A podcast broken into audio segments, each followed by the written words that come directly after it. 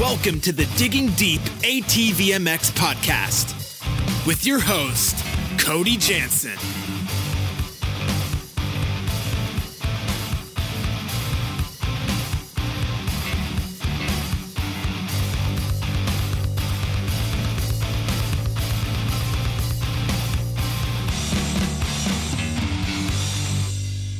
Everybody? I'm your host, Cody Jansen, and welcome to a legendary episode of the Digging Deep ATV MX podcast, episode 25, presented by CST Tires.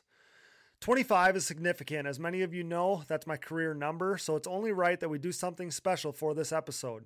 How about by welcoming on the winningest rider in ATV racing history to our podcast? Eight time champ, Gary Denton. So stoked about that. It's also fitting that we eclipsed 1 million total downloads heading into our 25th episode. We'll never forget that. You guys absolutely rock. We say it every week, and I'll say it again. It continues to be an unprecedented and crazy time in the world right now. The COVID 19 pandemic has caused plenty of stress and uncertainty in our lives. Our hope is to offer you some positivity and distraction amid the current climate of the COVID 19 pandemic. If you're a regular listener, you know we've been preaching optimism here at the Digging Deep ATVMX podcast, and now that optimism has turned into clarity. We are officially going racing. A plan is in place for the ATV Motocross Nationals to begin in Georgia at Aonia Pass MX on May 23rd and 24th. This event was previously scheduled for Ironman, so mark that down as it's just over two weeks away. We'll see you down in Georgia. Next week on the podcast, we'll get you up to speed heading into the resumption of the ATV MX season. Awesome news there. Cannot wait to go racing. You guys know the drill. We'll get right into our featured guest. But first, let's thank all the incredible sponsors that make this show possible. Thanks to our title sponsor, CST Tires, CSTTires.com. The Pulse MXR tire is the best tire on the market no matter what the terrain. Join the CST takeover today or prepare to be beat by someone who did. CST Tires, where passion meets the ground. Thank you to Motorsports Powerhouse and show sponsor, Yamaha. We are proud to be partnered with the winningest manufacturer of the past decade in ATV motocross and the number one OEM supporter of ATV racing. The Digging Deep ATVMX podcast is Team Blue Crew. Thank you, Yamaha. Check them out at YamahaOutdoors.com. Thanks to another member of Racing Royalty and longtime sponsor of my personal racing efforts, Valvoline. For over 150 years, Valvoline has been dedicated to innovating and improving your driving and riding experience. The world's oldest oil company still leads the charge with unrivaled products and lubricants. Thanks to Team Valvoline for coming on board. Thank you to SSI Decals. SSI Decals was a key contributor to Team USA's winning efforts at the Quad Cross of Nations, Joel Hetrick's 2019 Pro title, my national championship last season, as well as Chad Wienen's program that tasted victory in Daytona. Simply put, SSI Decals is the choice of champions everywhere. Their track record speaks for itself. Champions choose SSI Decals for unmatched look and quality. Thanks to those guys, check them out today at SSIDecals.com. It's an absolute honor to be partnered with Wienen Motorsports. We all know him as one of the toughest competitors in ATV motocross, and Chad Wienen has built a great business within the industry as well. The same products he handpicked to help him win six AMA ATV Pro National Championships are also available to you through Wienen Motorsports. Simply put, he races what he sells. So head over to wienenmotorsports.com to see everything they have to offer and use promo code DIGDEEP to save at checkout. Thanks to Chad Wienen and Wienen Motorsports for further legitimizing everything we're doing here at Digging Deep. It's an absolute honor. Thank you to DID Racing Chain and their 520 ATV2 X-Ring chain. Team USA, Joel Hetrick, and myself trusted DID's unrivaled chain quality all the way to championship victory this past season. Wherever you go, go with DID. We are proud to be partnered with Gript Gloves. Gript is an ATV rider owned and operated brand with the rider in mind and keeping costs affordable the goal. This Michigan based family operation recognizes riders' desire to showcase their identity with eccentric colorways and crazy patterns, something not often found in the work of big manufacturers. Here to push stereotypes and limitations, Gript is driven to produce a glove with cool colors and designs that won't break the bank. Get a grip on life. Check them out today at griptgloves.com. That's G R I P T gloves.com and use discount code DIGGINGDEEP10 to save. Thank you, Namura Technologies. Namura, pistons with an attitude. Namura has led the charge in the ATV and side by side market since 2001 with their wide array of pistons, rings, gaskets, and industry leading top end repair kits. Visit your local dealer or online at namura.com. That's N A M U R A.com. Also, a big thanks to Bronco ATV and UTV components. Bronco has been the industry leader in replacement hard parts and accessories for all makes and models for over 15 years. Whether it's electrical components, engine internals like rods and cylinders, suspension parts, or bearing kits, Bronco is your hard part source when it comes to whatever you need for whatever you ride. BroncoATV.com. Thanks to Forworks Carbon for their continued support. Known for their hoods, seat covers, array of carbon parts, and so much more, Forworks is your one stop shop to give your ATV a new and improved look with increased function for 2020. New year, new look with Forworks Carbon. Head over to their social media pages or website today, thanks to Forworks Carbon. Thanks as always to Evans Waterless Power Sports Coolant. Upgrade to Evans now to avoid overheating and boilover next time you hit the track. When conditions are at their worst, Evans is at its best. Use discount code DIGGINGDEEP20 to save at checkout, evanscoolant.com. Thanks to DP Brakes, the unquestioned leader in motorsports and power sports braking. DP is the brand responsible for allowing Joel Hetrick, myself, and so many others to outbrake the competition every time we hit the racetrack. It's not too late to join the team, so act fast. www.dp-brakes.com. Thanks to Blenders Eyewear, whose Life and Forward Motion brand is the perfect fit to partner with our podcast. You won't find better shades for a more attractive price anywhere else. Use discount code DIGGINGDEEP20 to save on the trendiest shades on the market. BlendersEyewear.com. Thanks to Oats Overnight, life is hard, make breakfast easy. Simply combine with milk before bed and enjoy your to go breakfast in the morning. Overnight oatmeal loaded with superfoods, perfect for athletes. Use discount code DIGGINGDEEP10 to save at checkout, oatsovernight.com. Thanks to Mountaineer Brand. If you know me, you know I love my beard. That's why I treat it right with Mountaineer Brand's all natural washes, oils, balms, and more. Use discount code Cody's Fave in all caps. That's C O D Y S F A V, Cody's Fave, at mountaineerbrand.com. Thanks to Avocado Green Mattresses. We all know that sleep and rest are an important part of any athlete's routine. Avocado's line of natural mattresses provides exactly the support you need to ensure you perform at the best while doing the best for the planet. The Avocado mattress offers zone back support with an internal support unit, meaning whether you're recovering from a hard day of riding or relaxing on a Sunday morning, you will be experiencing next level comfort. With a 100 night sleep trial, free shipping, and return pickups, and a 25 year warranty, getting your Avocado Green mattress could not be any easier. Step up your sleep game by visiting avocadomattress.com.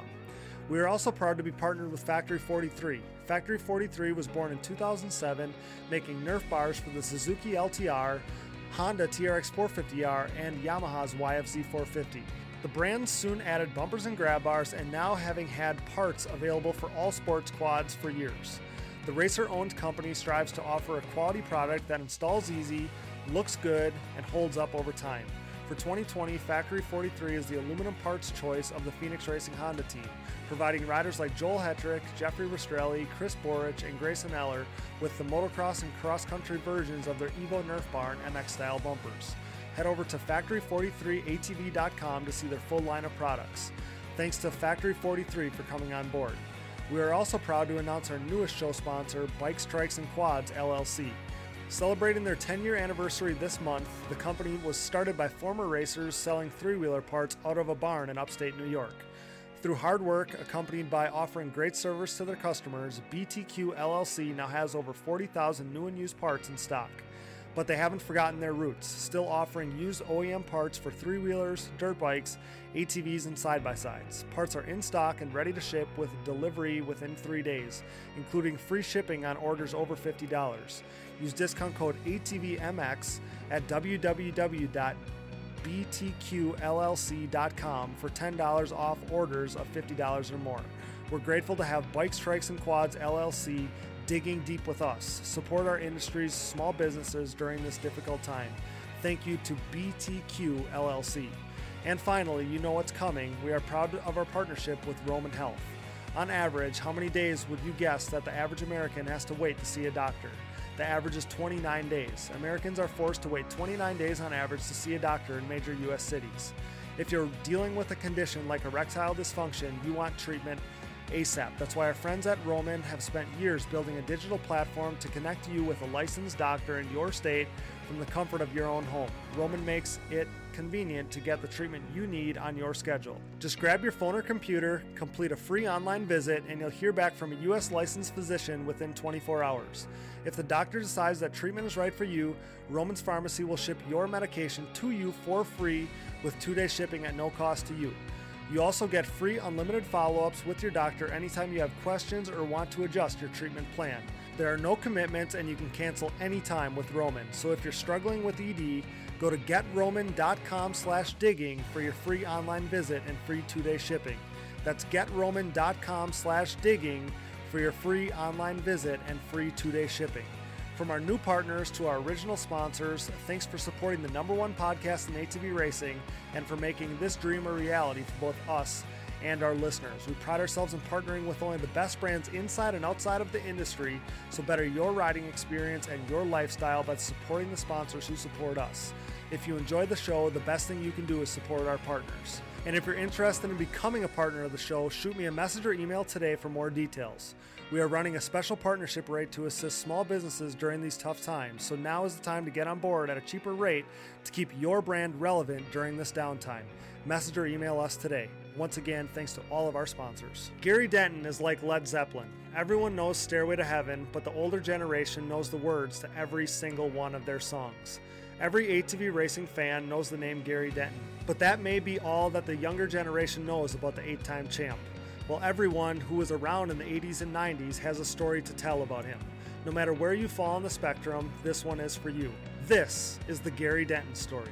Enjoy. And now, brought to you by DID Racing Chain and their 520 ATV2 X Ring chain, it's an honor to be joined by the winningest rider in professional ATV racing, eight time champ, Gary Denton. It's a pleasure to have you, sir. Thanks for coming on. Thank you, Cody. Glad to be a part of your, be a guest on your show, be a part of it. Man, now I'd be I'd be remiss if I didn't start by commenting on the state of the world right now. I hope that you and those closest to you are are safe and healthy during these strange times. I'm hopeful of that. Well, yes, we are. Our, our family's all good, and we're we're trying to do the best we can to do our part. And uh, they are. It is odd. It's like Twilight Zone. Yeah, it's crazy. It's crazy. Uh, but great to hear. Great, great to hear that everything is uh, is good on the home front for you. Same here. So uh, definitely, definitely, we're grateful for that. Um, so Gary, I have to say this is a dream come true for me because I've been wanting to get you on the show since we first started this podcast. The individuals who are old enough to remember your reign of dominance are still enamored by you to this day. But no matter your age, if you're a fan of ATV racing, you know that Gary Denton was an eight time champ. But that's probably all that my younger listeners know about you. So, point being, everybody wants to hear from you. I know you got a great story to tell. I'm excited to kind of sit back, hear about your racing career, and and I guess learn more about Gary Denton. So it's just uh, again, it's just an honor to have you, and I, I can't wait for for what's ahead here. Sure, no problem at all. I mean, obviously, my career didn't start out in ATV racing. It started out in motocross, and I started riding at the early age of 14, and um, well, probably riding before then, 12 or so. Racing at 14, almost 15, and within a year and a half, I was a pro. And I live in Southern California, and it was the hotbed of motocross racing. So every weekend, you'd line up against the best guys. Uh, when I got once I get into the pro class, and uh, within a year and a half, I was there, and uh, you know, you're racing against guys like Brock Glover, Bob Hannah, uh, I mean, the list goes on. It, the best in the world, Marty Smith. Uh, God bless Marty. Uh, thoughts for him and Nancy. They just passed. I don't know if you've heard that, but uh, yes, yes, of course. It's just awful. I just talked to Marty two months ago at a Carlsbad reunion. He was very well grounded. Uh, he was very happy. He had just finally retired, and him and his wife just wanted to take the buggy out and hang out with the grandkids and go camping and RVing. And I'm a big RV guy, so him and I talked for I don't know 15, 20 minutes. So God bless him and Nancy.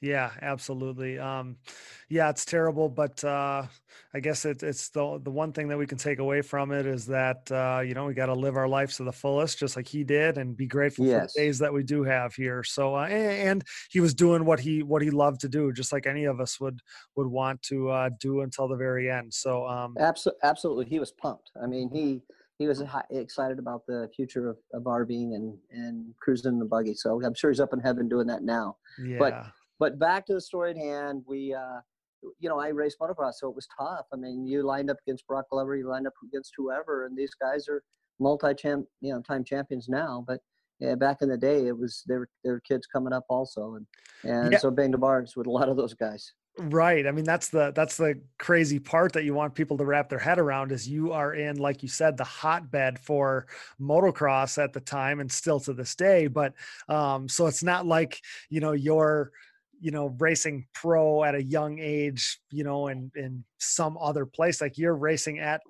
where you're forced to race against the cream of the crop, which is crazy. So, um, so you told us how fast it happened so i guess take us through those early days of your your professional you know motorcycle career because you i know you had some highlights you know some top fives. I think you know, what was a one top five you know um like 13 yes. 13 or something top tens but you in in previous conversations between you and i you hinted that the stats don't tell the whole story there either. No they don't.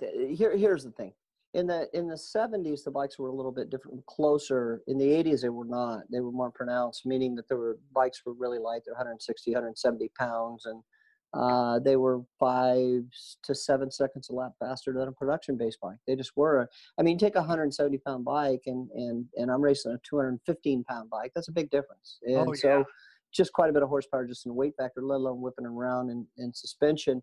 But going back a little bit, I, I turned pro in a year and a half. First pro race, I won a moto. The night racing was at its height, and I'll kind of try to brace through this because when we talk about ATVs and stuff. And no, but, no, but, this is this is part of the story, so this is good. Okay, okay. Well, and so I go out and you know I'm racing against Mike Bell that, that was there that night, racing Irwindale, legendary night racing. And night racing, we could in California we race five days a week. Uh, you know, race Wednesday, Thursday, Friday, Saturday, Sunday. Of course, so yeah. the racing racing was crazy.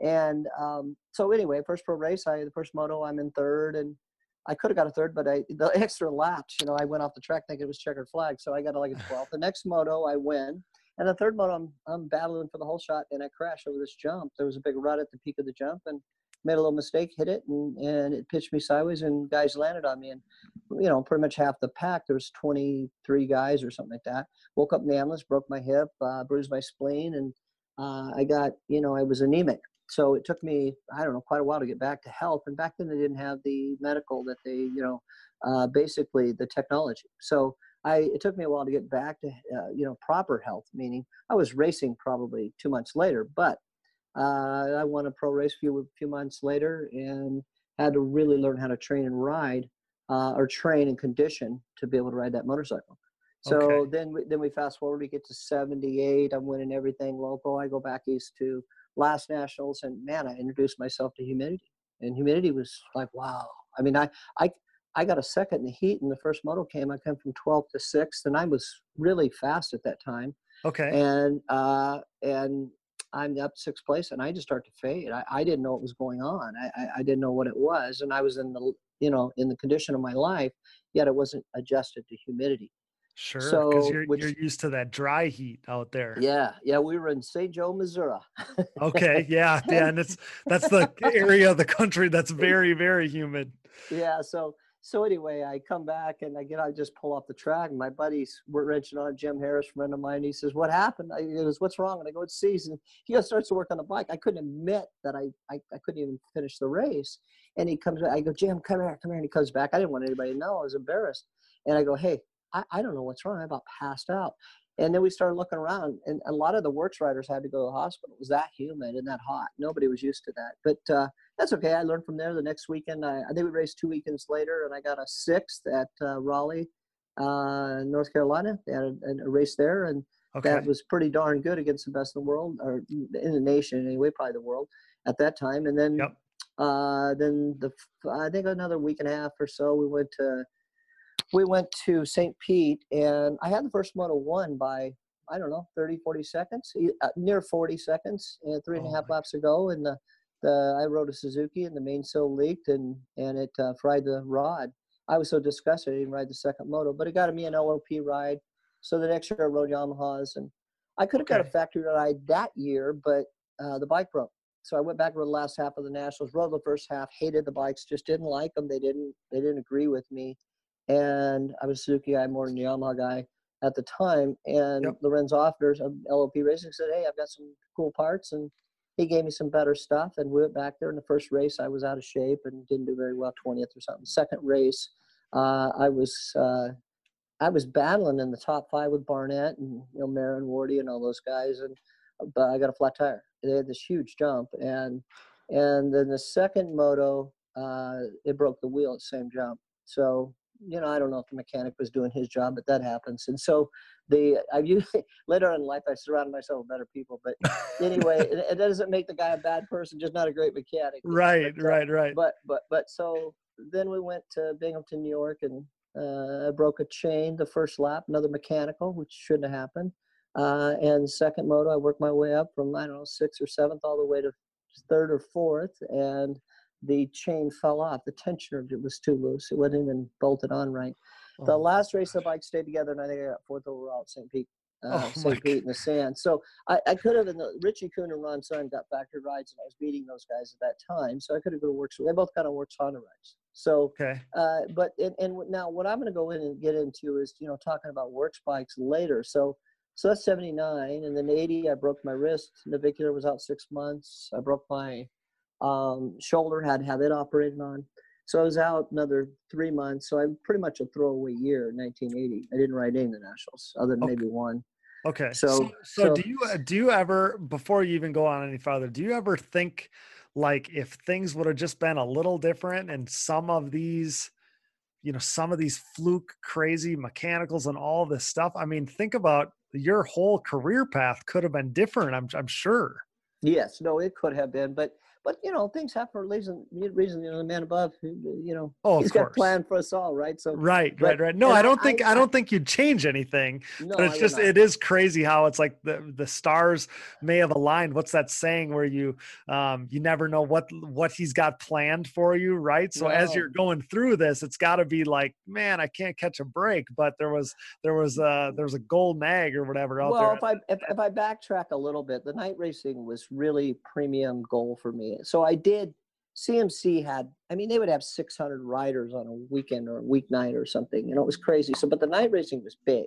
Okay. And you could make 150 bucks on a Friday night, which you know you're going in the 70s. That's big money. It's probably like making about two or three grand on exactly. You know, these yeah. times. So, so uh, I won the night nationals in 1976, and I I beat the field by probably a quarter of a lap as some of the best in, in the country. You know, so I okay. was happy with that. You know, that was my first big goal. Sure. And then yeah. it was outdoors was the next goal, and of course '78 almost won a national. And then, you know, I had some you know bike issues, and then I and then I got hurt in '80, and and then '81 came. So now I'm 81. Now I've got back on Suzuki's, and uh, I'm healed up, and I just want to finish. So I ride the nationals, and um, I'm racing with.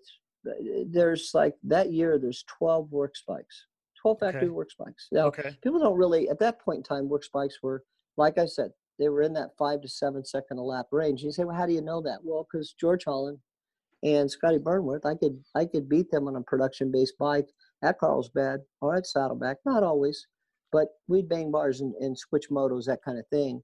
And then two or three weeks later, they'd be on a full works bike. I would never see them again. So now there tell, you go.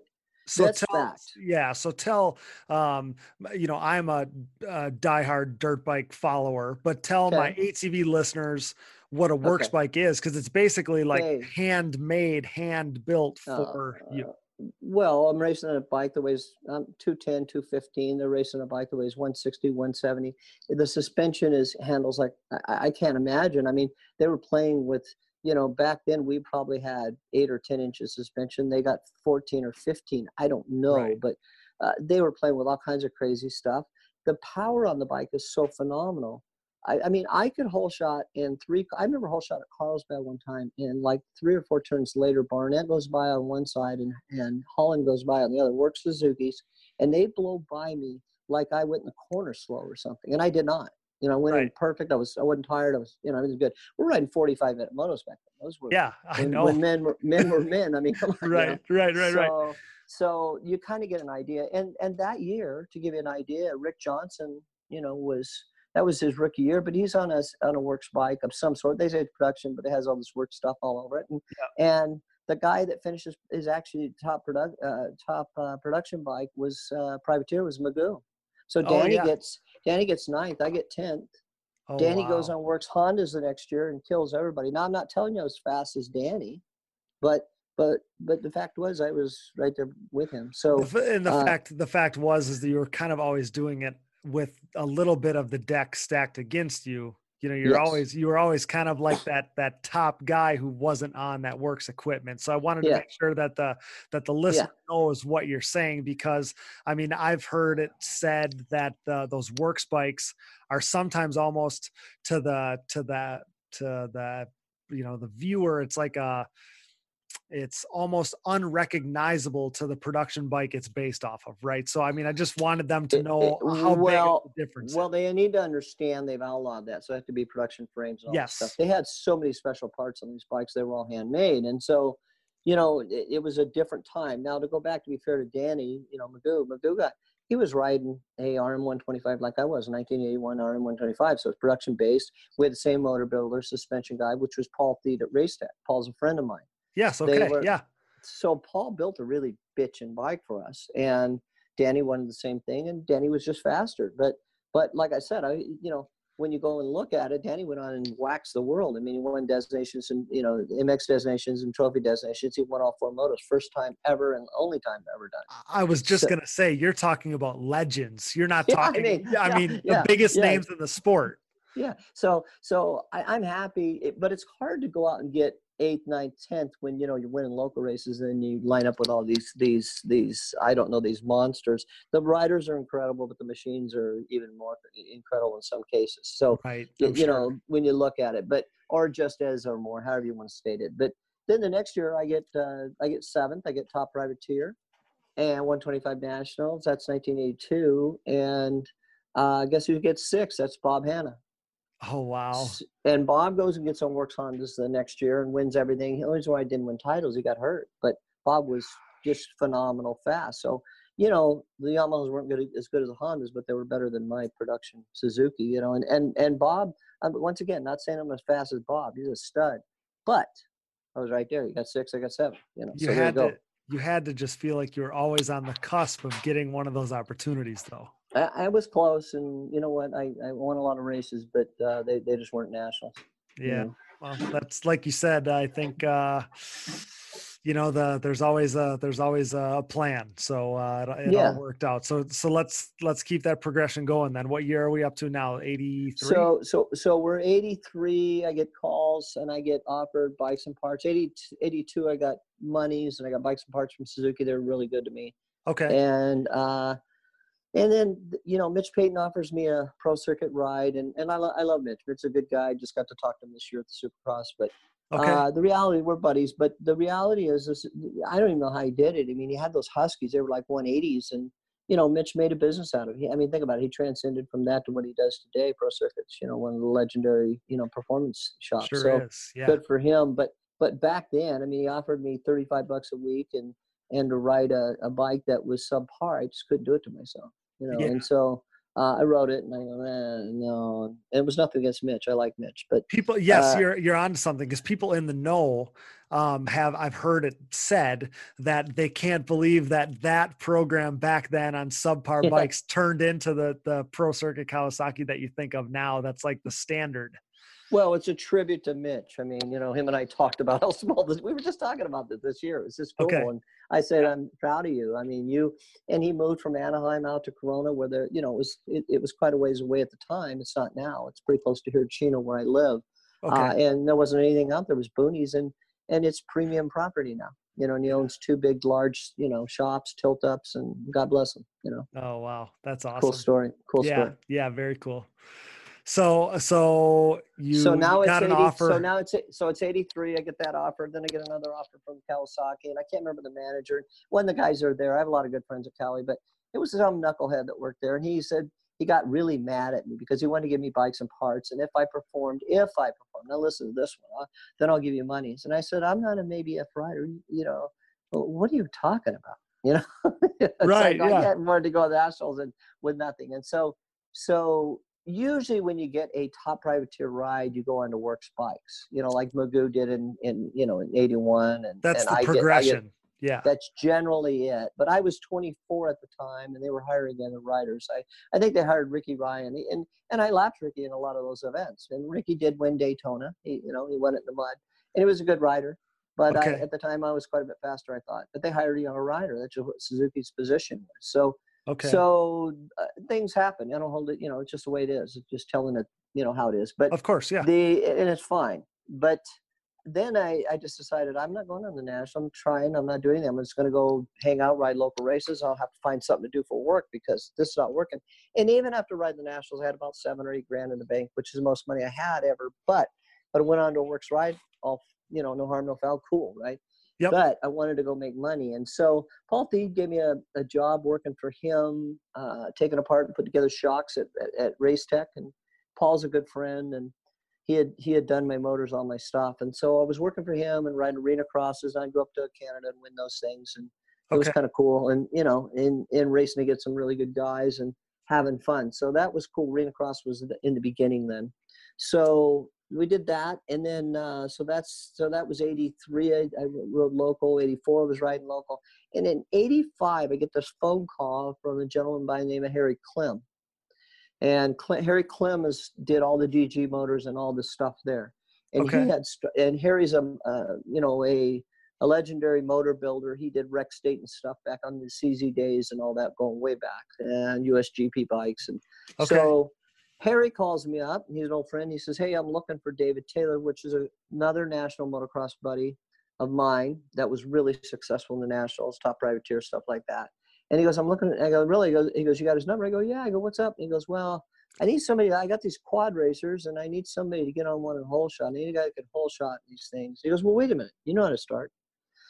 I go, "Yeah." He goes, "You think you can ride one?" I go, "I don't know." He goes, "Well, why don't you meet me? Why don't we get together?" So by chance, I I hook up with Harry Clem, and I'd never ridden one. I had heard a little bit about him, and so this is '85. So we go out. I want to say it's about the middle, and uh, we'd ride these things, and we go to we go to Corona Raceway like I don't know, maybe that night. I don't maybe I rode that thing that morning, and I'm going to race that night. And we go out there, and you wouldn't believe it. There's like 600, maybe 500 riders on three wheelers predominantly. Okay. Two four wheelers because it's brand new. Four wheelers are Exactly. Brand new. Yep. Well, our quads are brand new. So they're all three wheelers. And I'm just blown away because I didn't know anything about it. I went out there. I used to have a bounty on myself. I had bounties on me in motocross days at Irwindale for to beat me in the 125 class, 50 bucks. Same thing at Irwin or at, at Corona.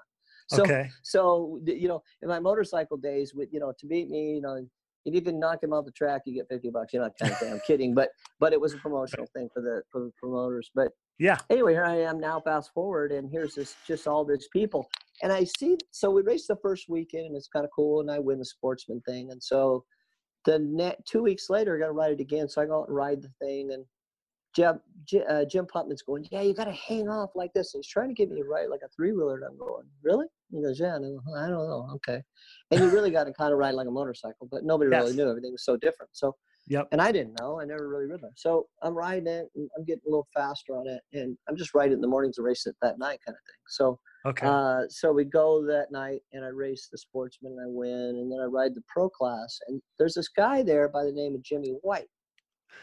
And they're telling me this guy's got this all this bitchin' Kawasaki garb and this bitchin' looking uh, Tecate or whatever it was, three wheeler, but it Right. was, this thing sounded like a rocket ship, man. You know, it just had the tone, right? And I'm like, wow. And I'm on a pretty much, uh, Harry's done the motor on this quad, but it's got stock tires, stock everything, shocks, you know. Anyway, so I'm like, wow. And, and, and people are telling me, I go, so that's Jimmy White. Yeah, that's the factory guy. That's that guy. I go, what's he make a year? Well, he make 120 grand a year, 140, I don't know, somewhere in there. Like, whoa. Now I had never made money, so I'm going, wow, I right. I can do that. Yeah. you know, I Right. want to do this. You know, well, because even against- even the thing about back then, like uh Jimmy White was he was like a legend to everybody. It wasn't even just like three wheeler following. I mean, it was motorsports in general. Jimmy Yeah. White's a huge deal. Yeah. So I'm going, and nothing to take away from Jimmy White, but I, I- I mean, I just came from the gnarliest scrapping, you know, business I could ever ride in, which is Yes. motorcycles, and never Yes. made much money. And I'm hungry to make money. I got to go find a job. I'm working. But anyway, so moral of the story. So we get we in that particular race, I take off and and I hole shot, and I think one guy gets by me, and remember this is the pro class thing and and, Yeah. and I'm, ju- I'm just joe squid jumping on a quad so anyway so jimmy comes in and he's going to pass me he goes on the outside he's hanging off the thing and i think well you can't get around me so i just stuck my tire in there and he flips over nothing big but he flips over and he flips he gets up and he flips me off and i go oh man this guy's big i gotta get out of here so i take off you know and we laughed about it years later but it, that's kind of how it all started you know Okay. um, you know and so that was with harry clem so now fast forward a little bit Clem goes to Suzuki. Suzuki says, "No, we don't have the budget." And him, Clem goes, "Look, if you send put Denton on these things, he go be the national champion and beat Honda and all this stuff." And they didn't do it, so Honda won that year. You know, that was or no, they didn't have a. They, they had kind of an off title. I think it was one race deal at Porterville or something. That was '85. So '86 comes around, or no, '85 comes around a little bit. I'm sorry, we're still in '85. I'm trying to remember. Okay. And and Terry Varner is at Race Tech by chance again and says, uh, and I'm working there and he says, Hey, I go, what's up? He goes, I, I just got, you know, came into some money. I got an inheritance. And he goes, I'm gonna buy a couple of dirt bikes and go sponsor Ron Turner or something. And Ron Turner's a, you know, a legendary motocrosser. And so and a, yeah. and a and a friend. And Okay. so I go, Why are you gonna do that? I go, you, you got this quad thing, man. I go, you know how to build motors? He goes, yeah. I go, this thing's, I, I tell him how many people. He goes, no way. And I go, yeah. So we start looking into it. I don't know if we went to an event or what. He goes, well, I could buy you a couple of quads. And he goes, can you win? I go, yeah, I win. I go, you know how to do motors? He goes, yeah, I can build motors. Sure. And I go, well, let's go do it. So we did. So here, so Terry Varner sponsors, buys me two quads, practice bike, race bike. And we start coming up with those innovative ideas and we start racing them. We started winning. You know, we went to a Mickey's and I, I think the first one we went to was a Mickey Thompson over in San Bernardino, and I, I got a third. I whole shot it, but I wasn't in shape, and I don't know. We had big tires on it and some other things, and Sure. and so and so then we the next event was about three four weeks away, and I'm training and I'm riding and I'm training riding, and we come up with those those little hardline tires. Actually, Greg Clark was using them, and Okay. so Terry gets these tires, they little Pirelli- Pirellis, I think at the time. And he carves them up, and we go to the Coliseum, and I ended up getting my first big win. I mean, it was just, and, and the rest is history. I just continued to win from there. I was like on fire. It was, you know, it was just fun. Uh, I was, I was doing things that I'd never done before. I was, uh, you know, I was, I was now in all the magazines. I'm making great money, and I was on TV. Yeah. and those are all the things. Those are all the things you want in moto. And that's what I was just gonna say. Yeah, that was that was your light at the end of the tunnel. You were feeling like you were getting so close. Yeah. two wheels. All of a sudden, you find yourself on a in a, in the four wheel side, this new side of the sport, and you're getting everything that you wanted. But it started with like by mistake. That's the craziest part. yeah. And so, so you know, we do that deal. So that was '85. Uh, and then in '86, I started getting bikes and parts. Suzuki puts me on the nationals. Partners doing the motors. Uh, I win three nationals and I break three nationals. So oh, okay, okay. Yeah, so I didn't win the title that year. You know, could I think I ended up second or third, but we, you know, breaking down three nationals out of I don't I can't remember if it was it seemed like it was six or seven events, but something like I don't know. But So uh, and that it- was that '86 would have been the first year of the the four Yes. national championship. yeah, and and Rodney Gentry won that year. Yep. So so Yep, so. Rodney. Yep. So so Rodney wins. Uh, I want to say Stevie Wright gets second, and you know we won some really cool events. I mean, uh, there was one year where Honda sponsored the event, and you know it was pretty crazy too. I, I, what I didn't realize a rivalry between Suzuki and Honda fans. You know, Okay. I mean there were your Honda fans and hardcore, and the Suzuki fans hardcore, and probably the same in Kawasaki, but not so much in ATV four or four wheel class. And you know, right. so so yeah. the quad class was crazy, and And- and go ahead. I was just going to say, and and you can finish that thought before you answer this, but I wanted to ask, you know, how was ATV racing like received at the time because it's such a new endeavor. Um, you know, I wanted to know like were ATVs the outcasts or were, was everybody coexisting? Was it viewed as this new futuristic thing? Like when ATV racing was new, what was it? How was it received? Well, my moto buddies all called them chairs and you know couches. And, Oh, you know, so all that has crap. so that hasn't changed. y- yeah. Well, no, they, they you know they they were calling them that. You know, so but here's Okay. a- I mean I can tell you some funny stuff. So so like one time it, this is 87 and uh, you know I'm on the factory team, but we'll go back to that a little bit how that transition. But we're all at Mammoth and you got Doug Dubach, Mike Byer, Mike you know Doug, Mike Doug Byer, Doug Dubach are you know legendary legendary motocross riders, Sure the. Mannings, and a Yeah. few other guys, and we're all renting a condo and I'm in the kitchen making some cereal, and they're going, you know, moto is not that good right now. It's hard to get a ride, and this and that. And it's before Doug got his works ride. Okay. They're all sitting there, and there's Bobby, I don't know, five or six of them around whining, and and and they always give me crap. But I'm up there practicing on a dirt bike, right? Because I love practicing on them, and I love both sports, you know. Yeah, And of so, course. So, so it's so funny. So they're there, and I go, you know, I go, this ATV thing sure is working out for me. I go.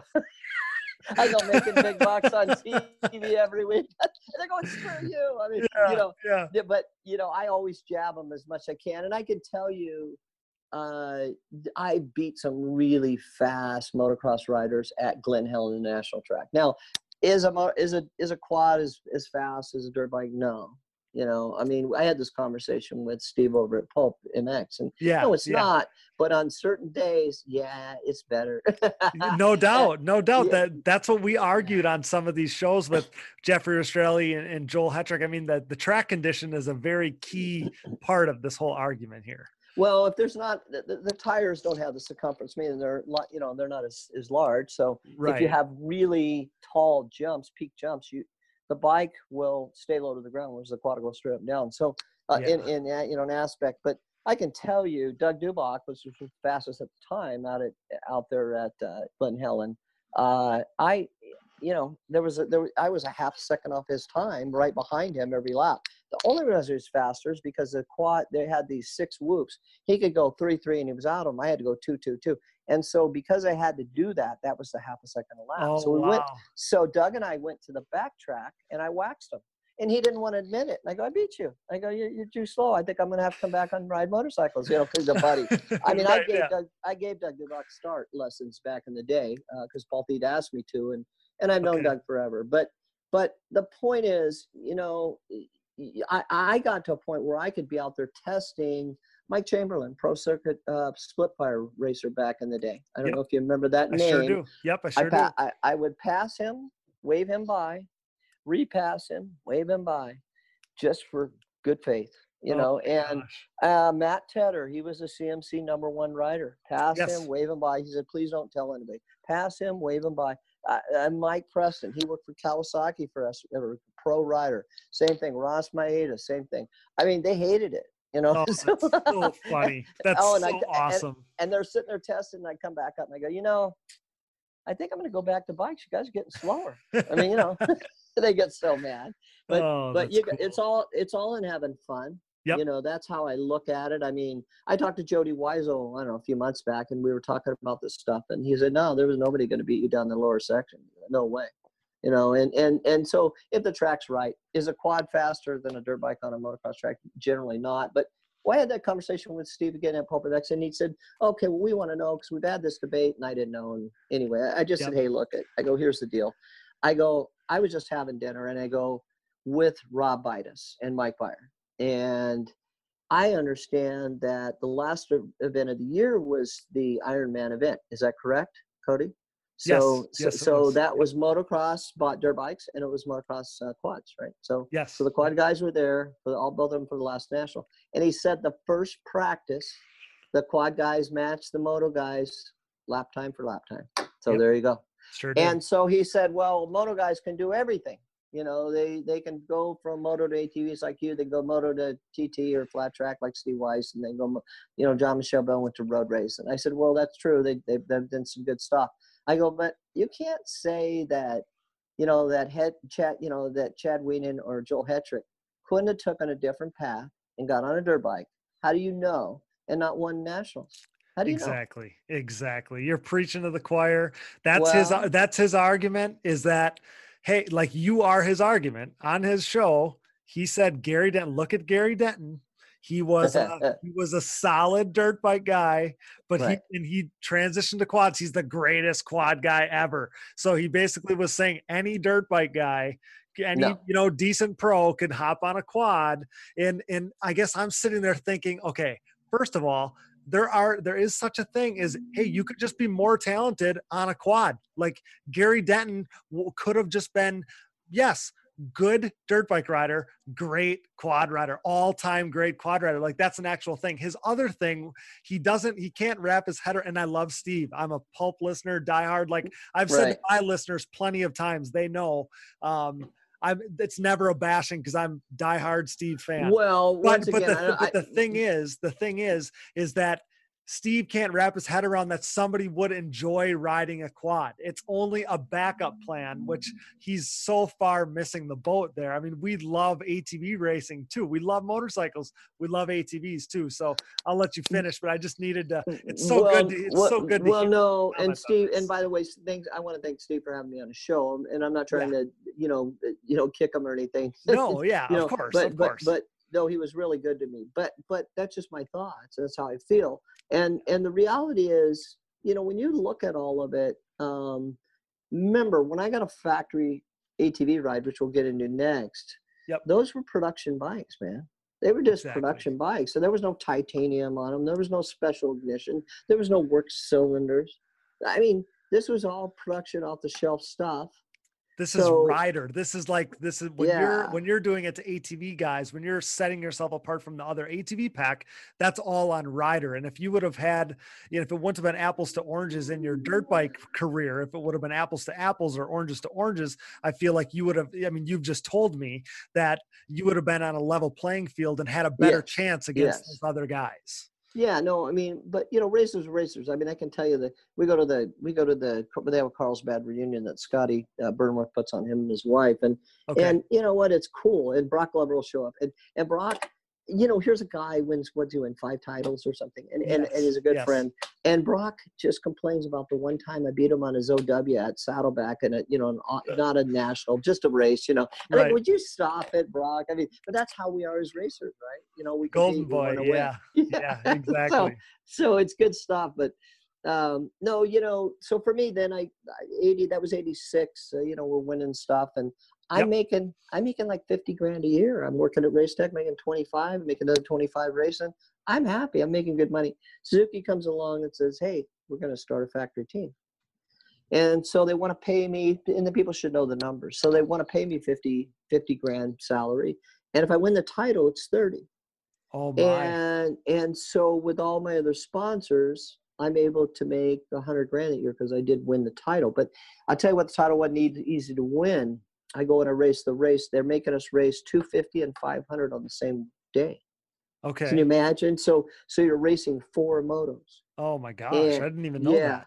oh yeah it was awful and and i varner built me this this fire breathing motor for the 500 and it would not start i could start in second or third or fourth or i could gear it differently and what Okay. i didn't realize i just had too much power and so i, I last few nationals i said just give me a stock cylinder we had, and i whole shot at everything and i won uh, i think i won the last uh, two well the last two uh, tt 500 races and i didn't race loretta's and i'll get to that so what happens we're racing in the series and i'm banging bars with uh, i want to say it was gentry for the title Okay. and I think Roddy won the 500s that year. But um, the 250, uh, I I'm trying to get around Watts at a TT. We were racing in Iowa, this really fast track, and Watts is holding me up a little bit. He whole shots, and I catch up to him, and I'm trying to get around him, and I make a mistake. I cut a little too close to one of those big, huge tractor tires, and I hit it, and I crash, and I get back up, and I still finish fifth, but I busted my elbow. So Okay. this is this is a gnarly story. So I, I bust my elbow. I'm in pain. You know, go back, drink a couple of beers, take some, uh, you know, aspirin, whatever, and Yep. wake up next day. My elbow's swollen, so I fly home. I go see my doctor, and he goes, "All right, I got you already set up for an orthopedic surgeon." I go, "Whoa, whoa, wait a minute! I'm, I got a race in two weeks." You know, and he goes, "Well," he goes, "No, you know," he goes, "You got to get operated." He goes, "Well," I go, "No, you don't understand. I'm going to win thirty thousand dollar bonus." I was just gonna say, I, title." I got to I get mean, this money. yeah, yeah. So, well, my national title too. I mean, you know, so first one, and so Right. Yeah. he uh, he goes, well, let me let me make a call. So he does, and they do some special thing, and it, I don't know, but it was a different type of surgery. It's a plastic prosthesis, and I still have it into this day. And I Okay. raced whatever it was two or three weeks later, and it was a TT. I think we raced Ohio. I had it won, and the the Gentry was all over me because the, we were lapping riders, and, and the, the referee was a moron. I don't know what was wrong with this guy. He would not blue flag the guys. He would not go out there and make a move out of the way. So they the riders took me off the track, and Rodney won. I got second. Then we went to we went to Boyd, and I won both 250 and 500, and that wrapped up the title. So I didn't have to ride Loretta's, and it was a moto luckily because I don't think I could have rode that. So I was really fortunate, once again, blessed by the man above. And and there's another thing that goes with this quad thing too. Sur- surround yourself with good people. Yeah. Is is I was fortunate because I had Suzuki and uh, but but my factory title didn't go without bumps and bruises either. You should you guys should know this. So you get a factory ride, think everything's gonna be great, right? So at the beginning of the year, I got. I got to back up a little bit. We go we go out to El Mirage, and it's Jeff Watch, Jim Putman, and myself, and I don't think Rodney was there. So we got to do two weeks or maybe a week or two of testing. I don't know. We're there like three days, and we we ride we're riding these bikes, and and the team manager put together these bikes. His name's Chuck Duran. Chuck's a friend today, but he puts these bikes together. And Chuck was my guy when I went to, got top right here. Um, and there were some things I didn't like doing there, but so here we are. I got a chance to go win a title, sign a big contract, and we're riding stuff that's slow. I mean, we're testing stuff that's just not right. The motors are not there, and we're it's 87 that we're going into. It's end of 86, maybe January of 80, 87, and the 87 bikes are out. But we're going to race 86 bikes, and we're testing these bikes, and they're they're horrible.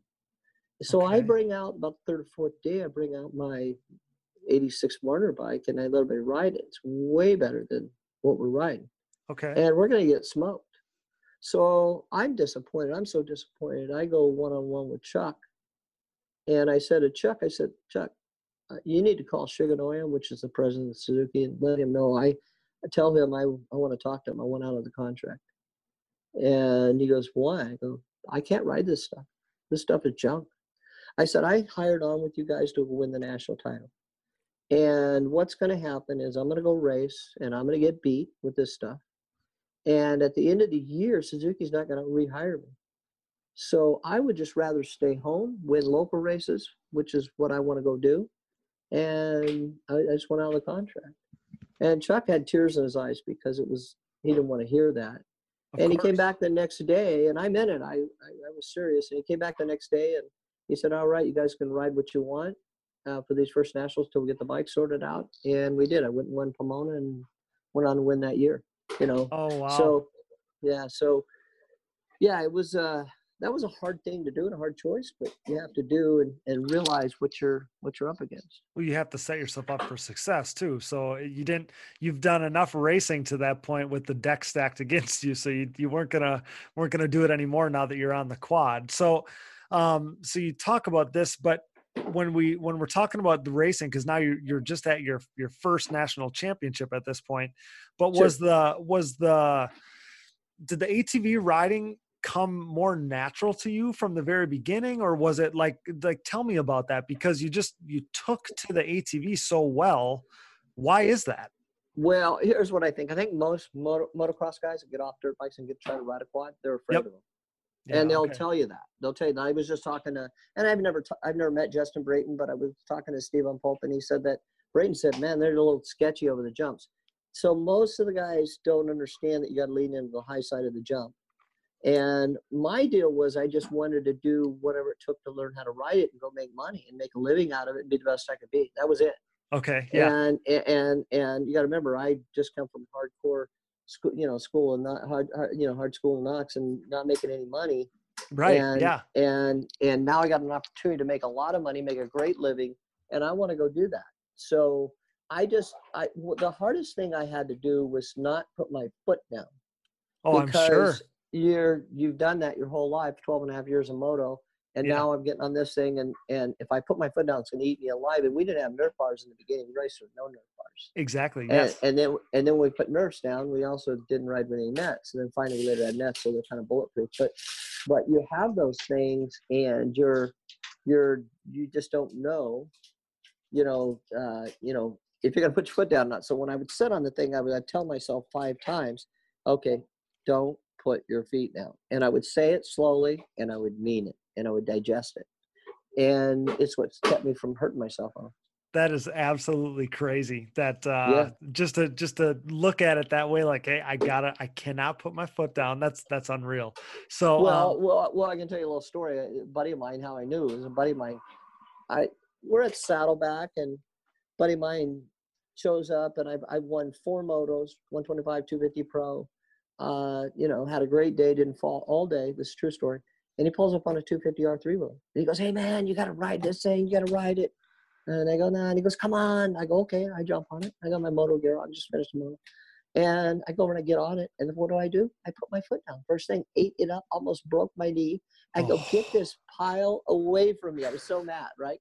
And, but, and there you go. Nothing against three wheelers, but there, Right. there's a there's a moto guy does the thing that he's naturally going to do. So that's why I knew if I was going to survive on the quad, I had to do keep my you feet had up. to yeah you had to focus on keeping your feet up and that's funny you mentioned the three-wheeler thing too because i mean before not knowing your history in depth like this i would have i would have bet that a three-wheeler would have been a bridge in somewhere because it's it just seems more like a like a dirt bike when you're going from a dirt bike to a four-wheeler so that's that's funny to uh to know that three-wheelers were never involved like you you wanted nothing to do with them No, no. I well, I had a lot of I had some friends that that raced them or rode them in Glamis and and when quads were kind of like a natural transition. okay And three wheelers were not. I mean, I can tell you a gnarly story. I mean, you should know this one. Jimmy White was a god. So, so Yeah. let's go to this one. So here's Jimmy White, and they're gonna start racing quads and three wheelers together. And I think that we had once, but and I think that might have been the Coliseum event where I won. But we don't really know who's faster. And I know I'm J- Jimmy's a god, so I'm going, wow.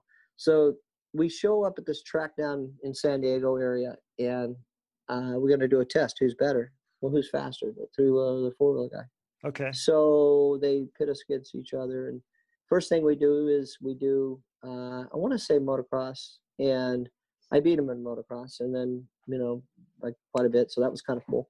And then Okay. we ride TT, and I win by a little bit, and and then we just starts, and he beats me, and um, there's no way I can beat him. He's the, his bike's just gnarly. I mean, you're hooking up, and okay and uh, and not that my bike was slow; it was good. of course yeah But, but you know, uh, they had those they had those calories working well. So then then they go, we're done. I I, I beat him. This is cool, and I'm happy with that. And then they go, the the, the, the editor goes, oh hey man, we should do the the let's do the uh, speedway track, and it's a big one. And I'm going like, no, come on, man. And Yeah. so Jim, uh, yeah, yeah. So Jimmy's got another shot at me, and I'm going, man. So he gets out there, and he's got the thing freaking wide open the whole track, and it's impressive to watch him ride that thing around the speedway track, Of right? course. And he is incredible. It's like poetry motion. Yep. And I'm thinking, there's no way I'm going to beat him lap times. There's no way. Well, his whole thing, you got to go and what? And on a three wheel, you're wide open the whole thing, right? Well, I'm different. I'm going like I'm making it like two turns. He's making it completely four turns, okay right? Yep. So there's a there's a turn, you know, one, two, three, and four, and I'm like a one, two, pretty much. okay So what Yep. that means is I go drive right in, go to the inside, break, swing the back end around, binders on, and then slide the back end around and hook up come off. That's drive in and drive out. Yeah. Yeah, yeah, yeah. And so I I do that, and anyway, we get done, and I beat him by a little bit, you know. And they said, "Well, it's close," you know. And so, and I'm pumped. I didn't think I'd beat him at all, and I Right. did because it was just faster. Yeah. And so it's because he's burning the tires, but it didn't appear that way. So so then we go again, and I go, I can go faster. And so we go again, and I and I beat him by even more, and so that killed that. So fortunate for me, I won. You know, Oh, that's that, cool. that shootout. Yeah, So That's but it, cool. but it was a but it was a legendary shootout. and It was a changing of the guard. Is really what that was. that's kind of what. I was that's what I was gonna say is yeah, that Kawasaki, that three wheeler and and Jimmy White. I mean, that's such a legendary combo. And like you just said, it's kind of the changing of the guard. We'll get right back to the show, but now a word from our sponsors. And thank you for listening to these ads. Without these great companies, none of this would be possible. Show your support for the people who support us. Before Digging Deep was even a reality, back when it was just an idea, CST Tires already believed in us, which is fitting because no one believes in their tires more than I do. Our title sponsor, CST Tires, and their Pulse MXR tires continue to hook every rider strong enough and willing to grab a handful of throttle after mounting them on their ride. Used by Thomas Brown to win races and clinch a third straight Quad Cross of Nations title, Nick Janusa when he grabbed his first career pro class podium, and myself, Cody Jansen, as I rode my Pulse MXR fronts and white label soft compound rears to a 2019 national championship in the Junior 25 Plus class. The Pulse MXR tire, available in soft and standard compounds, offers the highest level of traction, most predictable cornering, and superior wear characteristics when compared to the competition. Visit CSTTires.com to join the CST takeover today or prepare to be beat by someone who did. CST Tires, where passion meets the ground. Anybody that I've gotten to try them, I've heard nothing but positive things back. We're proud to be Team Blue Crew here at the Digging Deep ATV MX podcast. Why choose Yamaha? Look no further than Chad Wienen's six championships in the past eight seasons aboard his Yamaha YFZ 450R. Not to mention, Yamaha is the leading OEM supporter of ATV racing, and their support of this podcast proves it. For the 2020 ATV MX season, Yamaha's Blue Crew Racer Support Program will offer payout and prize opportunities, including a chance to win a brand new YFZ 450R. For more information, head to YamahaOutdoors.com and follow them on social media at Yamaha Outdoors today. All hail Blue Crew, the number one OEM supporter of ATV racing. For over 150 years, Valvoline has led the charge by being dedicated to constant improvement and innovation across all disciplines of racing. Valvoline has sponsored some of the greatest names in motorsports, and for the better part of a decade, I've been fortunate enough to be part of the historically great Team Valvoline. From my commuting vehicles to small engines, race quads, and everything in between, I trust nothing but Valvoline in all of my equipment. I've experienced increased function and durability as well as a longer life expectancy thanks to Valvoline's array of products and lubricants. Since 1866, Valvoline has been focused on bettering your experience, whether on road, on track, and everywhere in between. Upgrade to Valvoline today and check them out at valvoline.com. SSI Decals is a name synonymous with ATV racing, synonymous with big time success, and absolutely synonymous with the best looking decals around. An offshoot of their parent company that was established in 1947, SSI first took shape from owner Ian Harris's passion for ATVs. With what started as just making numbers and decals for riders like Chad Wienen, the company quickly took off, and today you couldn't imagine ATV motocross without SSI decals. The graphics maker and designer now supports all the top teams in ATV motocross, as well as teams and riders racing GNCC, Work Series, Pro Motocross and Supercross, Canadian Pro Motocross, short course off road trucks, UTVs, snowcross, and oh yeah, six time NHRA world champion Clay Millican. No project is too big or too small for SSI decals, making your identity stick with championship level graphics. Head over to SSIDecals.com today and then maybe call the doctor because things are about to get sick. The Digging Deep ATVMX podcast is brought to you in part by DID Racing Chain and their 520 ATV2 chain. This patented X-ring chain boasts a steel alloy construction for reduced weight, increased strength, and a longer overall chain life, making it the optimal ATV racing chain. Pick up an ATV2 chain today at your local dealer or wherever DID chains are sold. Don't forget about their motocross, off-road, and street bike chains as well. Wherever you go, go with DID. Hello, listeners. This is Chad Wienen, six-time AMA ATV Pro National Champion, an owner of Wienen Motorsports and proud partner of Digging Deep ATVMX podcast. The two of us share a strong passion for ATVMX. Owning my own team gives us the ability to handpick the best products on the market for our racing program. With consistent testing, research, and development, we are confident that when choosing the products we believe in, our customers will be satisfied in building their own race program as well. We race what we sell. With brands like Fox Shocks, Walsh Racecraft, SSI Decals, Rath Racing, and Hinson Racing, just to mention a few, go to check out wienenmotorsports.com to see the full lineup. Enter discount promo code DIGDEEP at checkout. Enough talking already. Get out and get some fresh air and go ride. Hope to see you at the track soon. We are proud to be partnered with Namura Technologies. Since 2001, Namura has led the charge in the ATV and side by side market, covering more applications than anyone else in the industry. Namura's advanced piston technology uses a NASA exclusive aluminum alloy that helps to reduce expansion rates, that allows for tighter tolerances, and leads to higher overall engine performance for your machine. For more information about Namura's wide offerings of pistons, rings, gaskets, and industry leading top end repair kits, visit your local dealer or online at www.namura.com. Namura Technologies, pistons with an attitude. We are pleased to be partnered with Bronco ATV and UTV components. Bronco has been an industry leader in replacement hard parts and accessories for all makes and models for over 15 years. With a catalog that includes a full line of electrical components, engine internals like rods and cylinders, all the way down to suspension parts and bearing kits. Bronco is your hard part source for whatever you need for whatever you ride. Available exclusively through distributors around the world. Visit your local dealer or online at broncoatv.com. The Digging Deep ATV MX podcast is also sponsored by DP Brakes, a longtime supporter of ATV racing and the world leader in sintered brake technology. DP has been dominating the ATV world for decades by supporting the best four wheeled racers on the planet.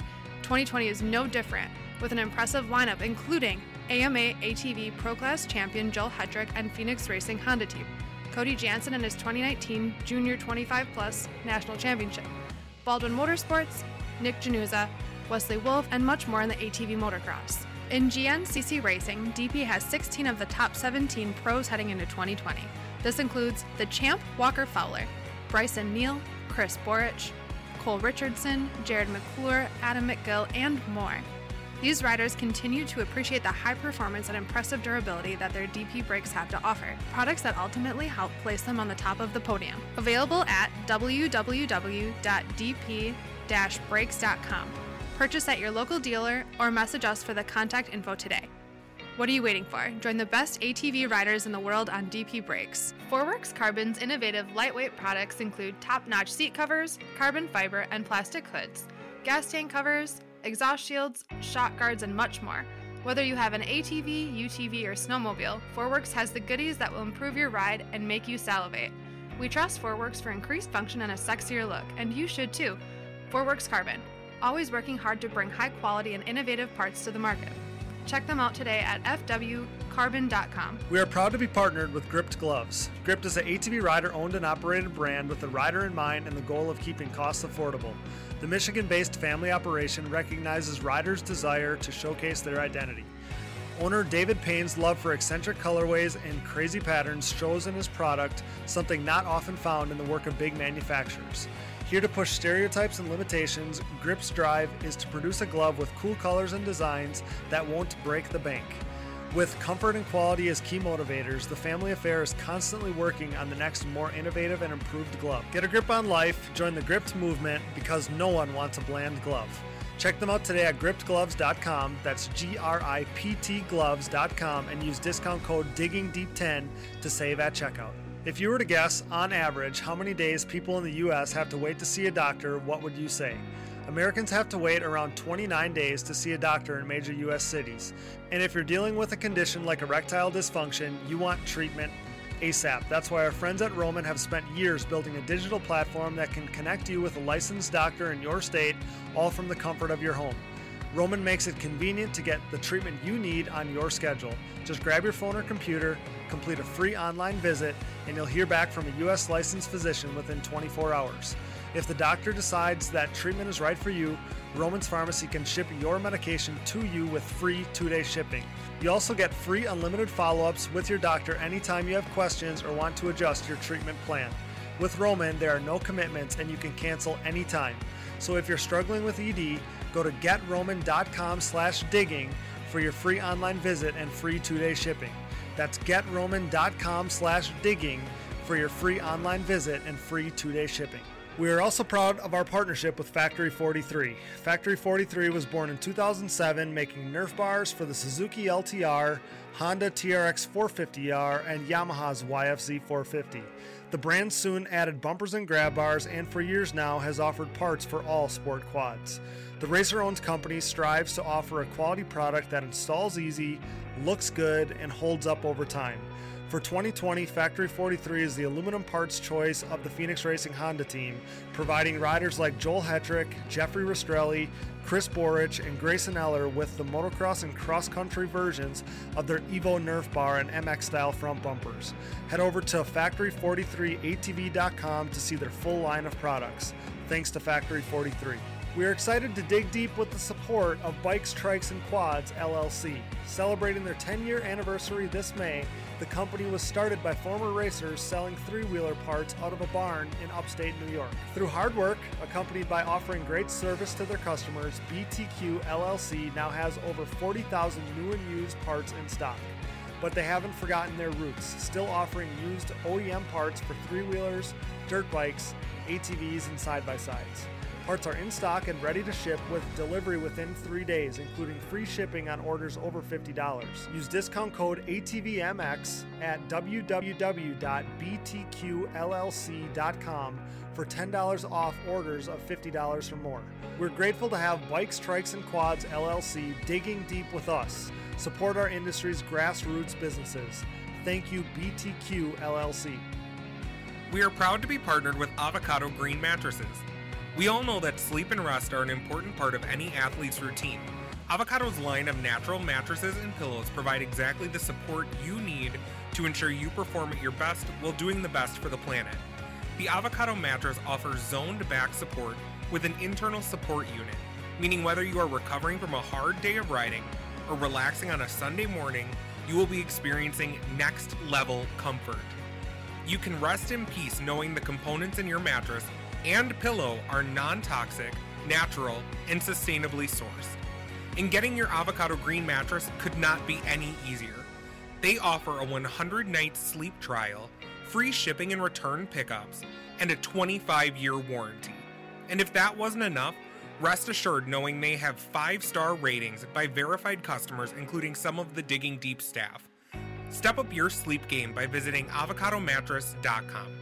Thanks for listening and remember to support our partners. Now back to the show. You talked about 87 and that's your that was your first championship and all these things and um, then it goes on a streak and I guess when you when you look at eight consecutive titles from afar, you know, when you look at it in a in a statistic or a or a you know a, a archive or whatever, like it looks like eight consecutive like it like it looks like it was easy um but I'm sure that it wasn't. I mean, I'm sure that no. crazy battles and and and so take me through some of that because um, again, like when you look at that many in a row, you figure, hey, he just killed everybody. No, um, but yeah, so take me into that because I know that there's there's your rides changed and maybe your your factory affiliation changed, and so take me into some of that. Well, they're, they're uh, here's one for you. So let's let's let's end 88 so 88 ends i'm going to sign a multi-year contract and i'm looking to sign you know 300 grand a year plus right? Yep. and you're, you're talking it's a ton of dough back in and i'm going to finally make real big bucks. I'm excited. Right. We're talking about that duran and i are.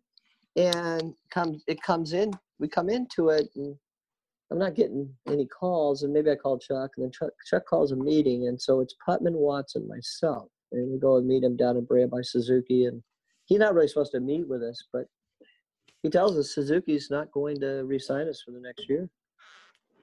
And you want to talk about ugly? I mean, I figured there was something up, but it was it was really heart shaking because you go from having you know cool ride, everything's kind of dialed in, and now we're going to go into uh, you know racing multi-year contracts, and you know it's nice to have a factory behind you and you just show up and race. You know, of there's more to it than that, but that's kind of like what it is. But yep. So Putman looks at Watson and says, "What are you going to do?" And he goes, "Well, I got that cabinet shop. I'm going to go do that." And Watts looks at Putman. He goes, "What are you going to do?" And he goes, "Well, I, got, you know," he goes, "I got a concrete cutting. I'm going to company. I'm going to go do that, cut concrete."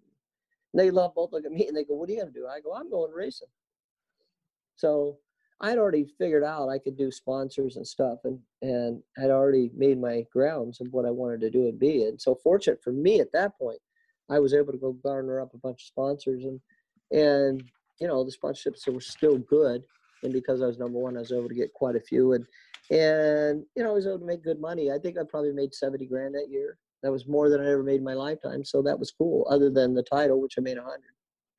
Right. Yeah. So but that's that's crazy uh that you know you kind of get put out on your own and now you're you just yeah. figure it out like you well, well it, it, was tough you know so uh but you, know, you saw the business per, you saw the businessman aspect of this yeah how you could play that because i mean as far as i've like ever known about you in your in your era and how you put your whole program together you were the first real I guess, professional in every sense of the word. You were the first business person kind of doing the ATV thing. Am I right? Yeah, I, I, I guess somewhat. I, I mean, I was older, so I was Okay. I was probably six to ten years older in my next competition. Okay. That was one. So I was probably a little more mature in that respect. I mean, I can remember being, you know, over in South Africa on motorcycles, couldn't even speak. You know, they wanted me to do a speech, and so in due time, you learn how to speak, do public speaking, and Yep. talk in front of large crowds and things of that nature. So I was kind of groomed for that through that transitional process of motorcycles and ATVs and stuff, and, and Oh, of course okay. age. So that helped me a lot, and uh, and then I just went after. it. I mean, I I, I put together resumes and I, I I put together you know I had all these articles and the press was really good for me and well, whether it was a gear company or you know an oil company or whatever I mean I was doing that stuff and and you're talking about sponsorships and people I mean I was with Bel Ray forever this little oil company starts here in Chino in 1990 and and you know remember money is money and Bel Ray gives me a lot of product and we use a ton of it you know Okay. so yep. uh, you know, I, I, I don't know. I probably use 10 grand of it a year. And this other company has an additive company. It's just a husband and wife, two kids, and they're in a roll up 1,500 square foot roll up building in Chino. And the guy says, I'll give you 10,000 shares of my company for that sticker. Really nice people. Okay. Okay. And yeah. I wanted to do it, but I was contractually attached to Bel Bel- Yep. And ethically, I couldn't do it, and contractually, I couldn't do it. But and so I didn't do that. And that company's probably sixth or eighth largest, uh, you know, oil company in the in the U.S. And that's Forrest Lucas, Lucas Oil. Oh wow. Oh, that's, true. He started. Crazy. started right here in Chino. So there you go. Oh my There's one. goodness, that's crazy. So Yeah. yeah, it's unreal. Uh, you know, because I actually got uh, people asking me what sponsorship was like in your era, and I knew that we could kind of tie to this together when we were talking about it because Sure. even when um, when you went away from Suzuki, and I didn't know how it ended, and I didn't know how that factory affiliation changed, but I I had read some things that um, you know first you rode for uh, factory efforts, and then you had a privateer effort of your own, but you made it look factory in your presentation. Well, and well, that's kind of that's kind of where I took that. You Yeah. know that you were such a professional and, and stuff from. So I'll let you. well, I was there. well, I was fortunate because in '88 I met Wayne Wayne Hinson. Uh, Ellen Knowles from CT introduced me to him, and Okay. Uh, so Wayne had a construction company, and we hit it off as you know just two guys hanging out. And uh, he bought me a, a quad for practice bike, and and uh, and then in '89 he sponsored me full blown. But what happened was in '88, uh, you talk about stuff, and we'll get into Wayne and sponsorships and people. But in in '88, I beat Barry McCarty by one point. Didn't even know I I beat him. I left Loretta Lynn's last national of the year, went to the airport, and thought I lost the title. My mechanic had taken my number one plate off and put it on Barry's bike. I won the overall that day, and Barry and I had a just a bar banging race at the at the second moto. I won the first moto, and uh, the second, the last moto, we just went at it, and uh, and I don't remember if that was it, it, it might have been we had heats because there was so many people, but I don't think so. I think it was two motos. I- I think it was, but they Dave Big Dave Coombs would have bitch and tracked over in the campground area because it was all mudded out and you know in the regular track. So we had we rode this European track and Yes, Doug Gust. guys- Doug Gust Yeah. told us about this. Yeah, because this Oh, was his first oh. pro race. Oh it was yeah Doug had these big huge tires on. Exactly. Yep. kid. This is the, the So, exact story yeah. he told us. Yep. Yeah, and it was so cool. So we went at it. I think I, I won with a one two. But anyway, the moral of the story is I, I left for the airport down there, and Paul Turner's there, and he owned Duncan Racing at the time because Yep. it was called Paul Turner Racing before he Yep. sold it. Yep. And I'm going, man, you know, he goes, he goes, I go, man, so close. I go, I guess I lost. He goes, no, you won by one point. I go, what? He goes, yeah, because I didn't count the points at that time. Trust me, after that, I did every year after that. I, I every I I checked everybody, you know Right. Yeah. because I, I was leaving the future, you know, I was leaving my future up to the AMA and what they calculated, which AMA is great, but you just never know and you need to know where you're at. So no, exactly. Yeah, that's so. So, I mean, yeah, going back to me saying that eight titles in a row looks easy, but I No. knew I knew that there was some that were really, really, Uh, really close. well, Um, I just wanted to hear the details about these. oh, well, that, well, well, so McCarty's got number one on his bike. He thinks he won. I think he won. And I go to the airport and they tell me I won. And I, uh, well, Turner tells me I won. So then I called AMA. I was burning their phone up, you know, so Monday morning, and they said, "No, you're the champion." I went, "Wow, what a what a gift!" Know? Oh so my goodness. yeah, and that's fact. So, um, what really helped me is, like I said, Wayne Hinson uh, was such a he's a friend. Him and his family, him and Carol and Ronnie and Brian, they just they were all supportive. And Wayne bought me that bike. We struck a friendship, and the '88 was kind of a tough year because I had to hodgepodge the team together. And then '89, uh, you know, from there on, we hooked up with uh, that year. We hooked up with um, Al, Alan Knowles, and Knowles was the build motor builder. And then after that, we hooked up with Rod Emery, and Rod Emery was an amateur rider because it was expensive. Because remember, we live here on the West Coast, and the majority of the events are back east. Of course, so to yeah. put a so to put a mechanic on the road full time, you're talking, you know, I don't know, 60, 80 grand a year, gas, lodging, you know, monies, maybe a hundred. I don't even know. You'd have to put together, but 70 Right, to yeah. 100 grand. So Yeah. it's in it's not feasible to make any money or be able to do that. So what we would do is hook up with amateur riders, Rod Emery being the first. Uh, and Rod's still a good friend today, and uh, he owns a Porsche development company in, in Hollywood here. He's really gifted at it. He builds these special Porsches. But Oh, him and his family with Emery's were great. And then um, after that, I think it was the Bellhands, Georgie Bellhand, uh, and Big George and him and their mom, and and uh, that that was just phenomenal. They were great. And then the Goodmans, Harold Goodman, the Knacks, and then I think the Goodmans again. And so all these people helped me out a lot. And and had been like I said, Wayne Hinson was there. We would Wayne and I would.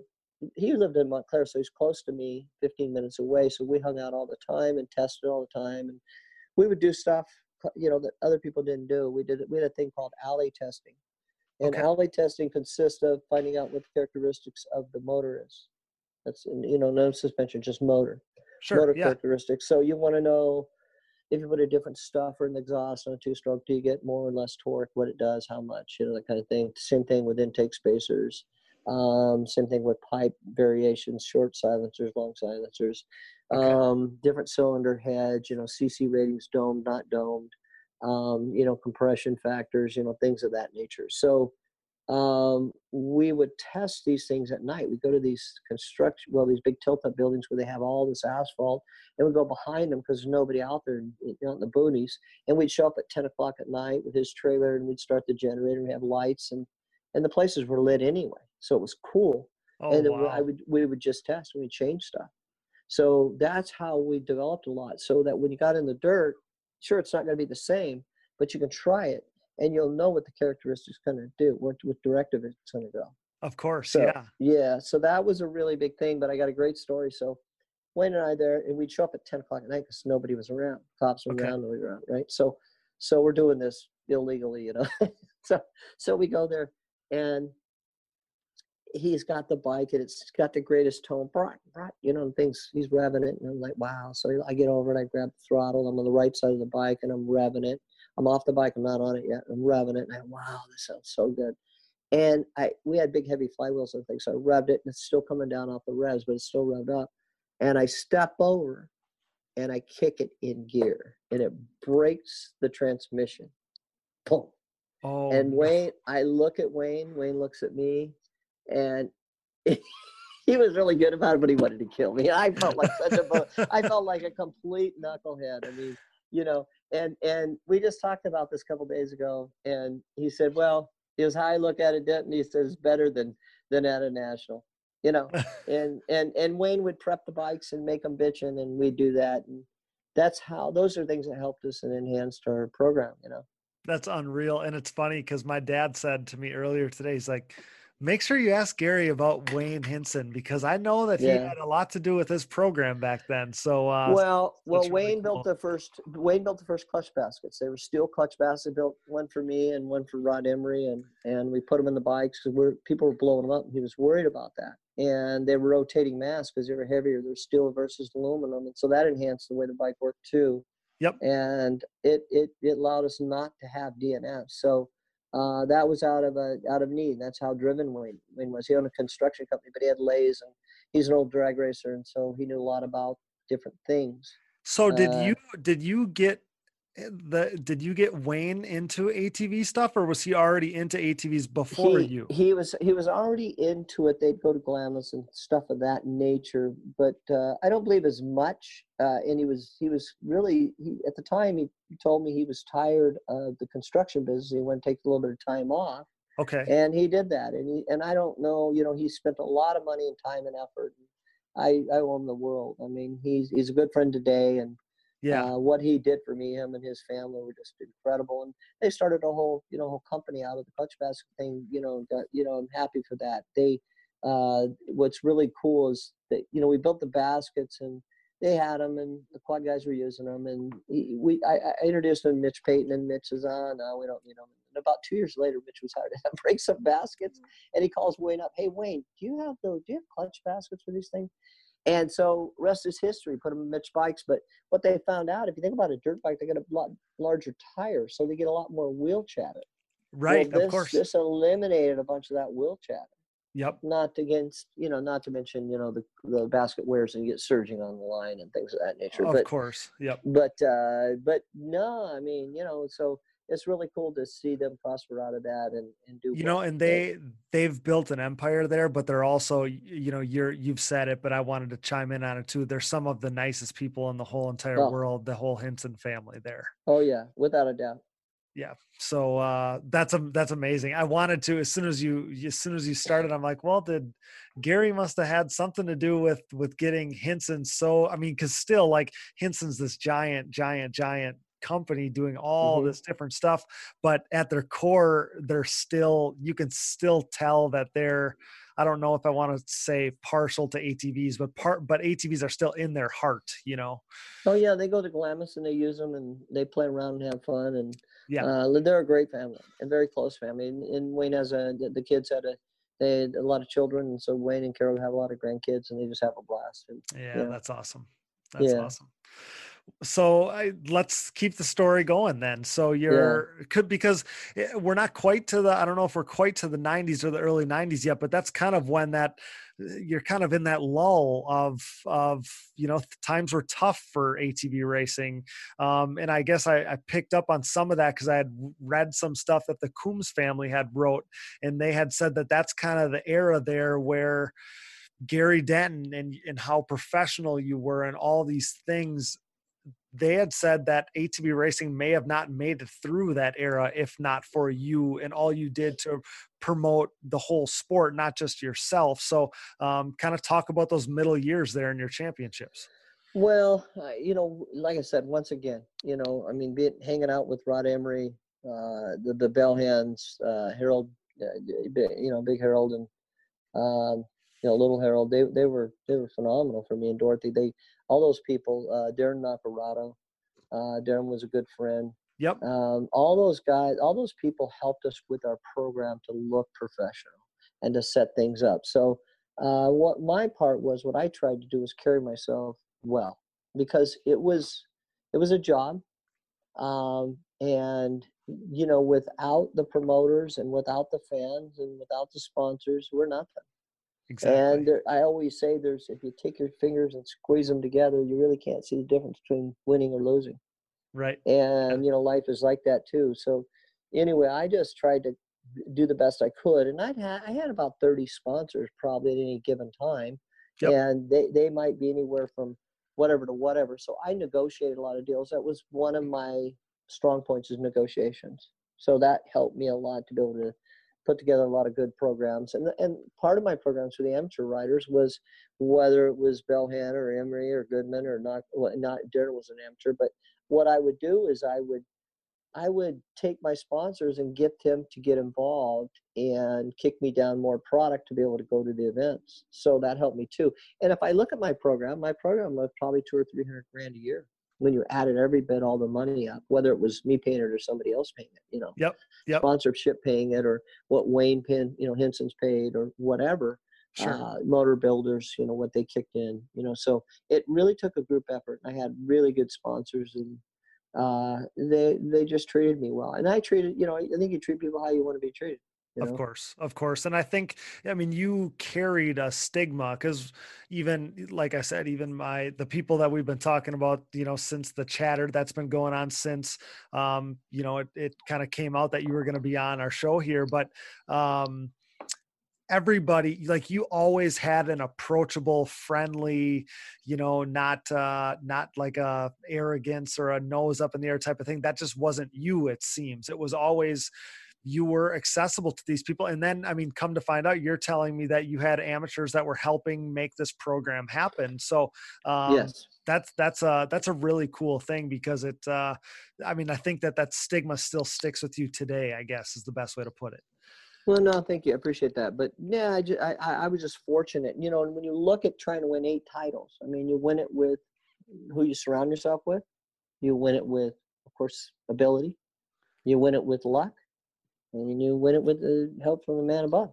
Yeah, Just- yeah. Nobody can win eight of anything. I don't care if it's tiddly, tiddlywinks, you know. And I'm not saying it's impossible. It's just very difficult. Is what I'm trying to it's say. un, you know. un absolutely unreal um yeah like like you said it's uh you know you kind of are, are the company that you keep so that's that's definitely saying something you're onto something there so what was so what was training like in those days like how seriously were you taking your training because i mean were you just in better shape than these guys were you more talented than these guys you said that you had your program was probably maybe superior to the guys you're racing against, or you took a very, very serious um, look at your program. So, what what was the biggest key separator of you? Do you think? I think drive, desire, and and, Okay. and um, physical ability. I mean, meaning that I trained really hard. Yep. Um, I knew how to train because of the 45 minute motos in moto. What it took to be able to be able to hang out, you know, hang in there till, you know, to the last laps. I mean, I can tell you, in the motocross days, we'd ride in 45 minute motos. Eric Kehoe's a, an old friend. He runs a Honda team right now for Roczen. Sure does. And. Eric, I beat Eric in '82. He got eighth. I got that. I got top priority. I beat him for top priority. But he had a semi-works Yamaha. I mean, they had, Okay. they had factory suspension, motors, and stuff like that. But uh, Eric was faster. and and in the last 15 minutes, I'd catch him and beat him. In fact, my buddy Chuck Miller runs Honda, or a big portion of Honda. He he put up on the board one time, you know. So he goes, "Wait a minute!" He was showing me all the plates when I was in the Honda race shop, right? And he Okay. goes, uh, "He goes, what, what? Didn't you race in there?" I go, "No, I raced right here. I beat your team manager, Eric Kehoe, right in here." and so he puts it up there, and I talk about Eric Fade and Fade, and Eric's a stud, man. He still he looks like he's 40, you know. He and He looks does, really yes. good. Yeah. Yep. And so so so I put it, so Mel goes, "You beat him?" And I go, "Yeah, he used to fade." I go, "He was really fast." And so Eric fixed that pro- naturally. He was younger then, but so Yeah. he Miller writes it up there. Denton was faster, catch Kehoe. Kehoe, no, Kehoe was faster, but would fade. Denton would catch him and beat him. And so they're all there eating pizza, and Kehoe sees that, and he calls me up and me. What? That, what is this crap? Oh, it was so funny.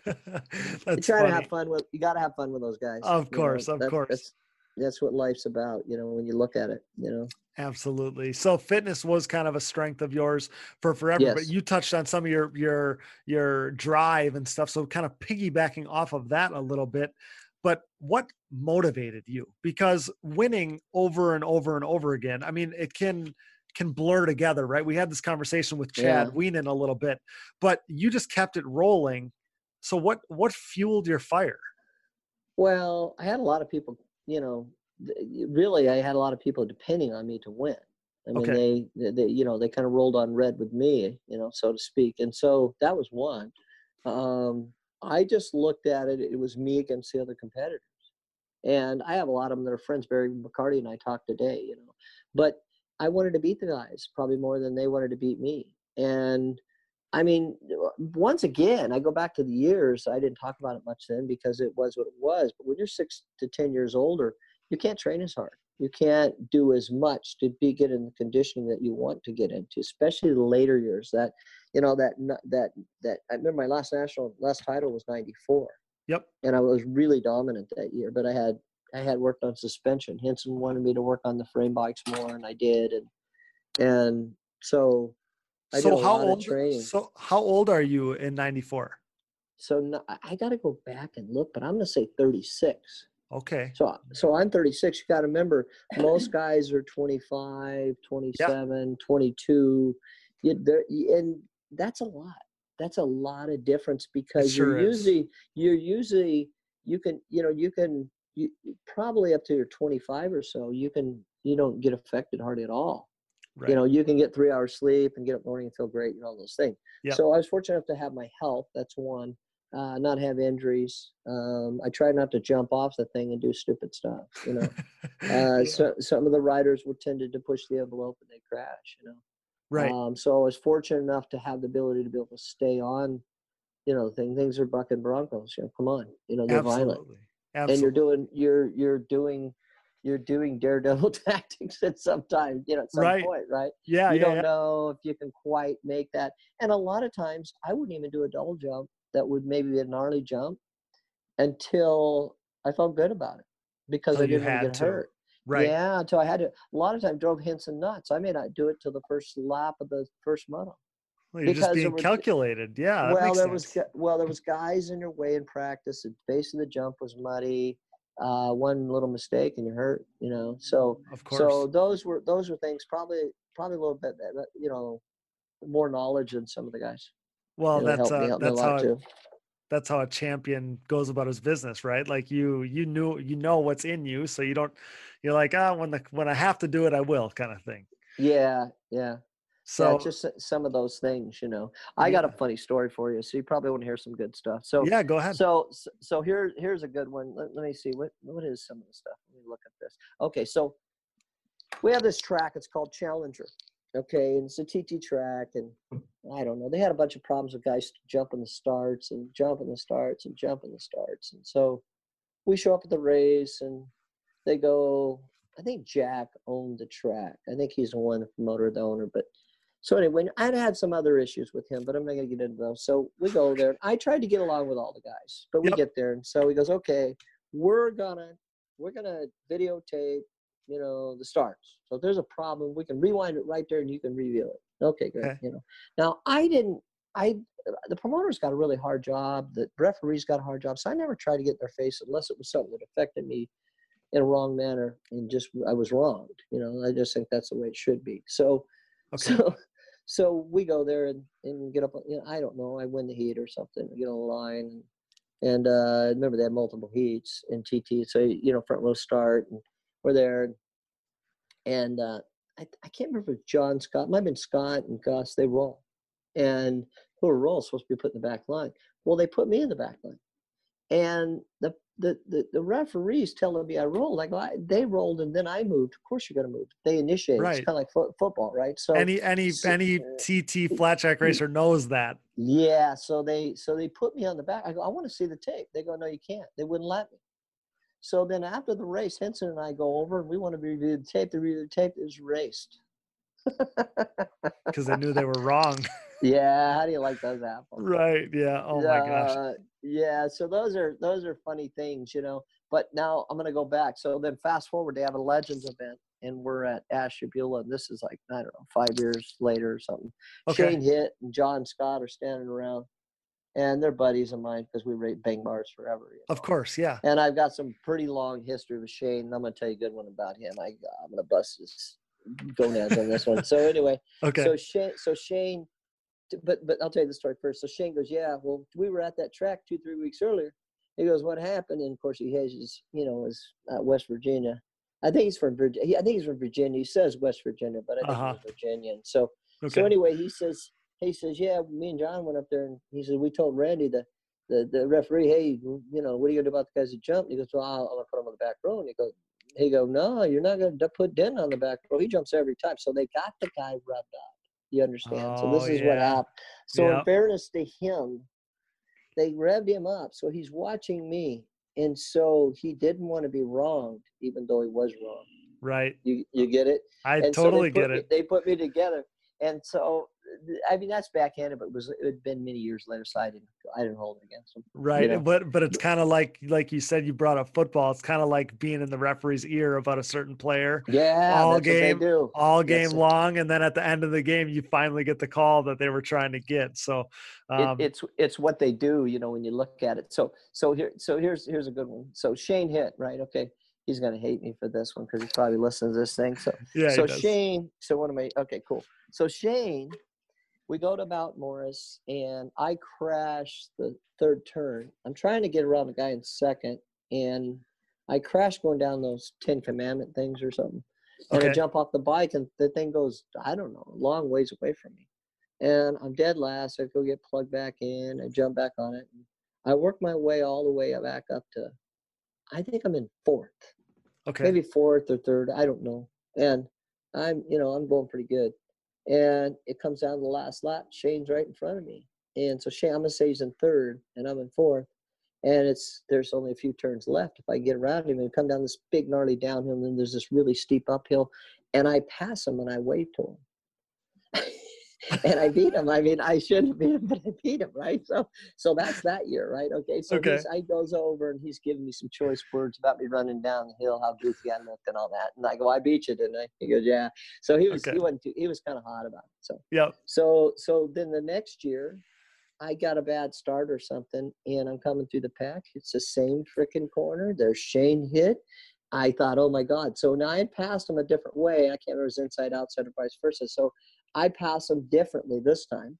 And he thinks I'm going to pass him the same way I did the time before. Right. So- Yeah. and I make a full block pass, I think is what it was. And then I do the, I wave going, this hill you can barely get up it. I wave and like, oh shit, he's gonna be so pissed two years in a row. So I had to go like so fast the last five corners because he's gonna kill me and he's all over me and I beat him. And oh, he was so mad. Oh my Oh, gosh. T- two He's- years in a row, same corner. Can you? That's imagine? crazy. So you know how you you can um, work a guy throughout a race, right? Like you make him think you're going to take a certain line, and but Yeah. you did it the year earlier. That's what Gary Denton does. He set he sets him up a whole year in advance. Oh yeah, oh yeah. No, it was it was good, and and we we still laugh about that stuff. You know, we That's kid so on funny. fa- Yeah, we kid around on Facebook or whatever. It's just good Yeah. stuff, good people. You know, when you look back on it. That's awesome. And you in the in the previous little story you told us there, you talked about um, the MX and you were talking about TT at the time. So the series at the time was you know motocross and TT together, the GNC series. Did Sure. you? So did you have like a like a preference? We got a lot of questions about this. So did you have a preference, or did you did you feel like you standed out on either of them because? Um, people asked if you had to race with a different mindset or whatever and i guess i personally i started on tt when i first started racing and uh, i guess i almost wish i could have lived in that era because i love the thought of there being like no doubt you know when you win a title back then you were the baddest man on an atv period because Yeah. you were you had won in every condition so just talk about that a little bit Well, it was tough because you had to have we, you know, we just got to a point where we had to have two different bikes, so that was one thing. So when I switched from Suzuki to Honda, that was easier. But in '88, I rode Suzuki and TT, and I rode Honda and uh, in Moto. oh wow And oh yeah, my and then yeah, so because I thought it was a better TT bike, and then Rodney Gentry went really fast and on the Honda, and I said, okay, well if he can do it, then I got to set mine up like his and do the same thing. So okay I did, I did, but um, it, it, I, I, TT for me was seemed to be easier to adapt to. Uh, Okay. But moto, I was a motocrosser, so that was I was natural to that too. So um, you know, there were years where I had better TT years, and there were other years where I had better moto years. So it just depends, you know. The racing changed when they went from Hoosier tires to the McCreary's okay and pretty much you didn't have to have a lot of chassis set up and then in the end there were guys juicing tires so the mccurrys they were and they got that technology from the sprint car drivers Yep.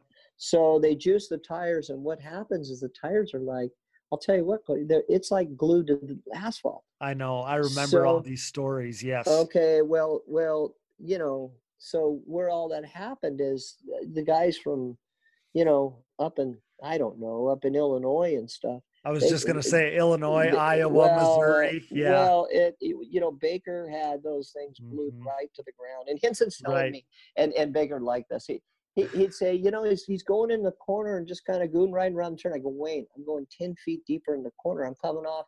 I'm on the back of the seat, and he's all over me like I went in the corner slow. I, I can't do much more. He's going, you got to go faster. right. Yeah.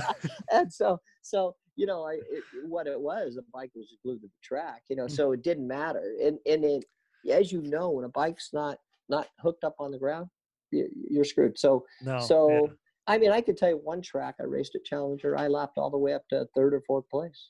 Oh, I mean, wow. because the bike it was just glued. I don't know why. We could perfect never that re- day.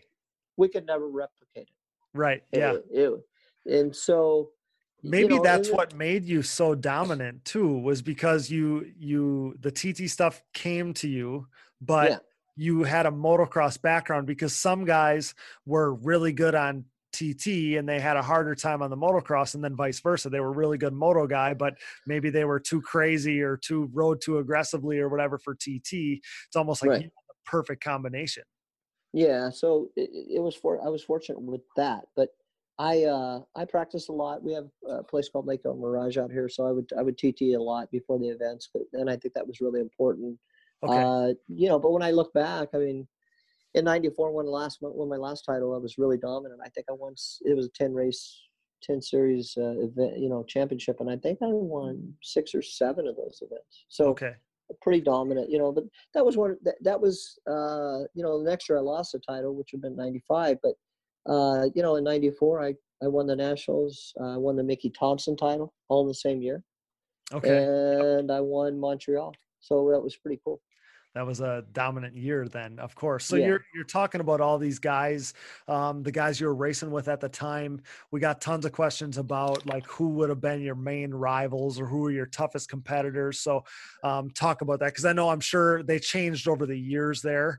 Um, you know you're racing different guys throughout those you know a, a span of all those years but who stands out i guess to you um, because we we've had guys on the show before that you've brought up your name a lot so um, tell us kind of the guys that stood out to you as t- kind of the toughest competition for you It's it's tough because some guys were better in TT and some guys are better in moto, and, And some guys go. were, and, and then some guys were better for a year or two, and then they weren't as competitive. I mean, I mean, I'm going to give you some names. I mean, you got Rodney Gentry, you know, in the beginning. You got, I mean, you got Farr, you got Banks, you got McCarty, you got Gust, you got Shepard, you got Bird, you got Tally, you got Spader, you got Hitt. I mean, and that's not all.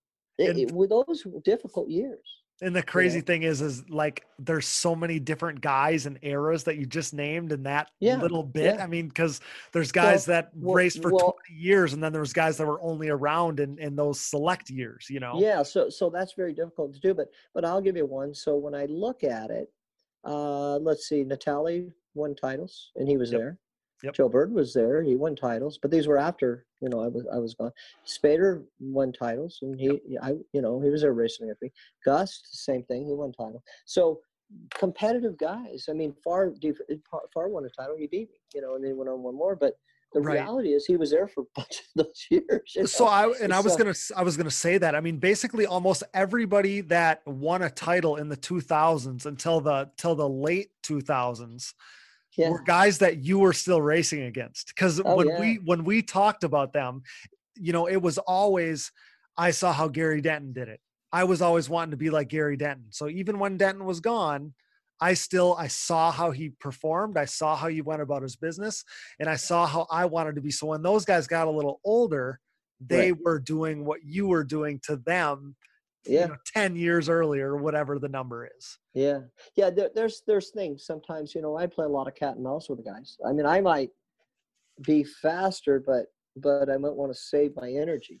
You know what I mean? sure And you can you can you can just you know take a guy's heart out by by letting him catch up to you for you know three laps and, and whittle down five seconds and then pull away by five seconds. oh that's you know, that- you- that's a backbreaker Oh, you know, it, it, you know, there, and I can tell you events where I should have won and had it completely wrapped up. Gonna call my mom for you know Mother's Day and say Happy Mother's Day, mom, and five turns to the finish and the bike breaks. You know what I mean? So there's Yeah. stuff.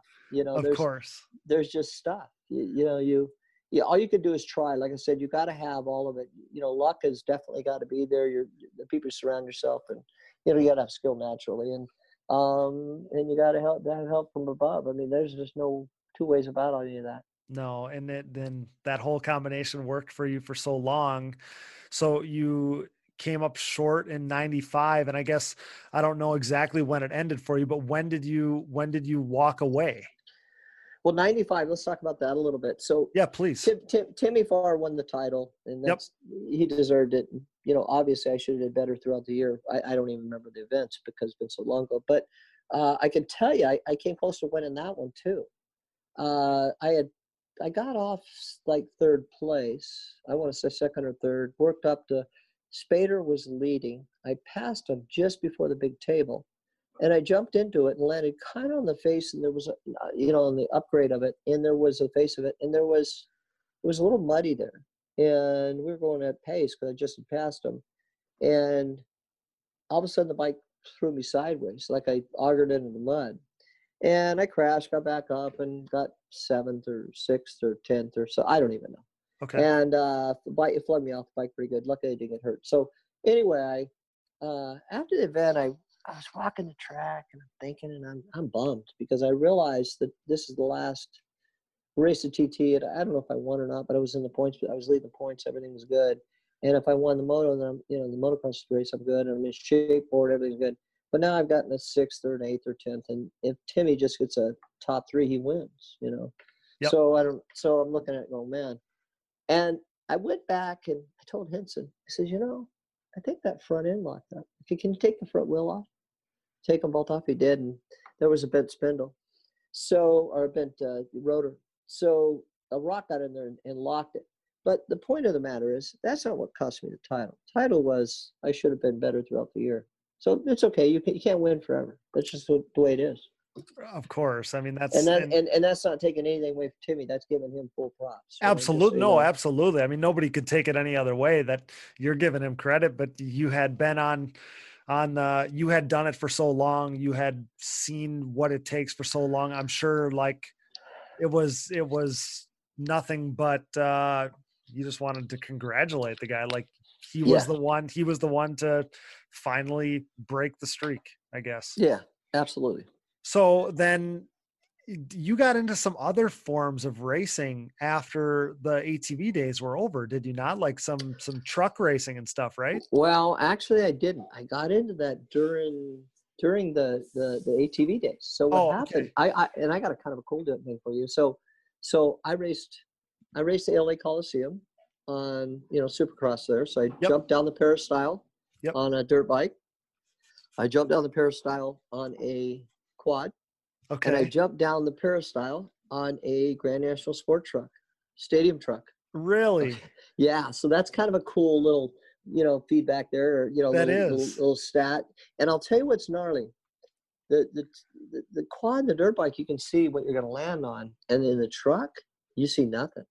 You- You got the hood. You're you don't even know where you're going to land. I mean, Sure. It's, scary. Yep. it's really frightening to jump that thing. And I got Rick Johnson with, I don't know, 20 inches of travel. I got like 12 in my truck. I was driving an old beater truck. There's a dent. Get out of my way. We're laughing. I go, you got all that? Me. I'm going as fast as I go. You know? but uh, I almost I almost didn't continue racing quads. I almost went on and did the stadium truck thing because I I felt like I was getting older and I felt like I could make money. I'm just going to go into that, but um, I ended up I ended up not doing it because they pulled the plug on the team. I had a about a three hundred thousand dollar budget lined up with sponsors, outside people, so I almost didn't uh, you know chase the nationals anymore at all. So I wow. was real, real yeah. So that could that have been that would have been horrid because they they you know shortly thereafter they ended you know Mickey Thompson events. Right. Yeah. So that that is crazy.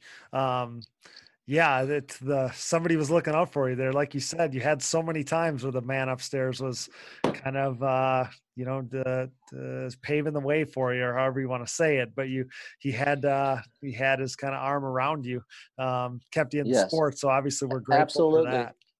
Absolutely. Yeah. Um, so I mean, and I guess you you're starting to talk about the transition out of you know the racing part. I mean, so did you? I, I guess I like to ask guys this, but did you know when it was over, or what was the the what what made you hang up your boots? Well, it's kind of funny, and I'll tell you kind of what happened. So, so I'm I'm at I'm at I gotta remember that name of that track. It's down in Rio Vista, Cleburne, and I'm trying to remember Wolf Creek.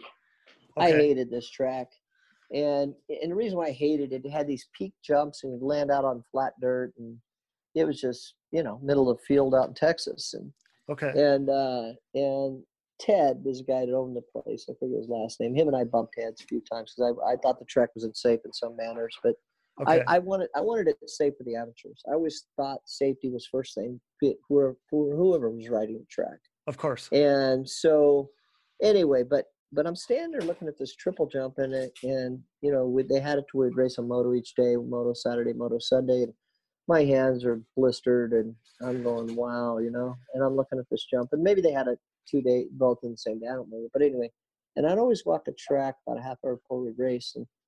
I'm going as hot as the Dickens, and I'm looking at this jump, and it's real peak, the third, the third jump, and I go, man, it was bumpy, the face of the takeoff, and I'm going, you know, if I don't make this jump, man, it's you know, I'm gonna die. It's gonna say, you know what it'll say? It'll say tomorrow in the paper here, man dies racing ATV and film. That's all it's gonna say, man dies. Right. right yeah. And so oh so God. I thought, you know what? I'm the guy and I'm sitting here thinking like this. I need to I need to get I need to find a new job. And I always knew there'd be a business side. So the guy that sponsored me from Weekend Warrior Trailers, he gave me a trailer. We would become buddies. We'd play racquetball together all the time. And Okay. Uh, he, he offered me a job, and I transitioned out and I went into RV manufacturing. We built toy haulers, and it was a little small company. They were doing about I don't know three million a year. And, oh wow! Um, I took him, which is not much. Three million is nothing because they're high ticket items. So mm-hmm. yep. uh, he was really hand to mouth business, and but he'd had the company for like eight years. So I took him from three million to seven, uh, with just some marketing ideas and I had a knack for that with the dealers. I I, I, I like talking to people, so yeah, um, I was able to take us from three to seven and move from seven million to two hundred and forty million at the height. Oh my goodness! So, yeah, so and I I do remember that a little bit because um, I remember Weekend Warrior having some involvement with the races and and seeing mm. that uh, at the time. Yeah, no, absolutely. So that's what was really cool because we were able to do some really cool stuff. So we were able to sponsor all the GNC events, uh, and we gave away um, we gave away a trailer. So okay. they put their name in the hat if they won an event. Uh, maybe it was sign up. I can't remember how we did exactly. And at the end of the year, somebody won a weekend warrior trailer. So that was cool. So we got that to get back there. Yeah. yeah. and then and then GNCC. Um, uh, we sponsored their events, and we, you know, get, uh, bought uh, Rita Coombs, uh, uh, gave her a, a motorhome. We got a really cool motorhome called a, Road Warrior. I think I last I heard Rita uses it to this day and loves it. So that was cool. Um, we sponsored all the supercrosses. We gave it uh, coach to the top privateer, so we did that. So How we were cool involved and we respond. Yeah, it was cool. We were sponsoring NASCAR drivers and all the top motocross guys and McGrath and you know went on forever. I mean, it, it was just cool being involved. That's very um, cool. Just because you yeah. were still doing more for the sport, even when you weren't there as a rider anymore. Well, it was it was it was my passion, and the owner had passion in the same manner due to the fact that you know I would let him, you know, not let him, uh, you know, tell him the stories and the stuff, and so he was engaged, and and yeah. uh, you know, Mark and I had a lot of fun doing it, so it, it was cool. That's very cool, and just in general, you know, I have to say that um, it's one of my favorite things about you because some people when they walk away they they truly cut the cord. And with you i mean you're still like to this day like you're always posting old racing you know photos from the racing days. And then you had denton racing that kept you on the atv scene. Right you know in the in the in, in the days in the time after your racing career like you just said weekend warrior all these things um, i just i love that about you because when it's in your blood and you truly love it like we do it's nearly right. impossible to let go. Oh yeah. Oh yeah. No off-roading in general is in my blood and you know whether whether it's atving or dirt biking or you know whatever side by side doesn't matter. It's just all cool you know? That's that's awesome. And I guess I, I before we, you know, we're getting kind of to the end of this thing, but uh, sure. I want to be able to talk about you being up for um, Hall of Fame induction. And okay. uh, this is something that has been going on for the people that are inside of the ATV motocross community. This is something that we know um, people are really lobbying for.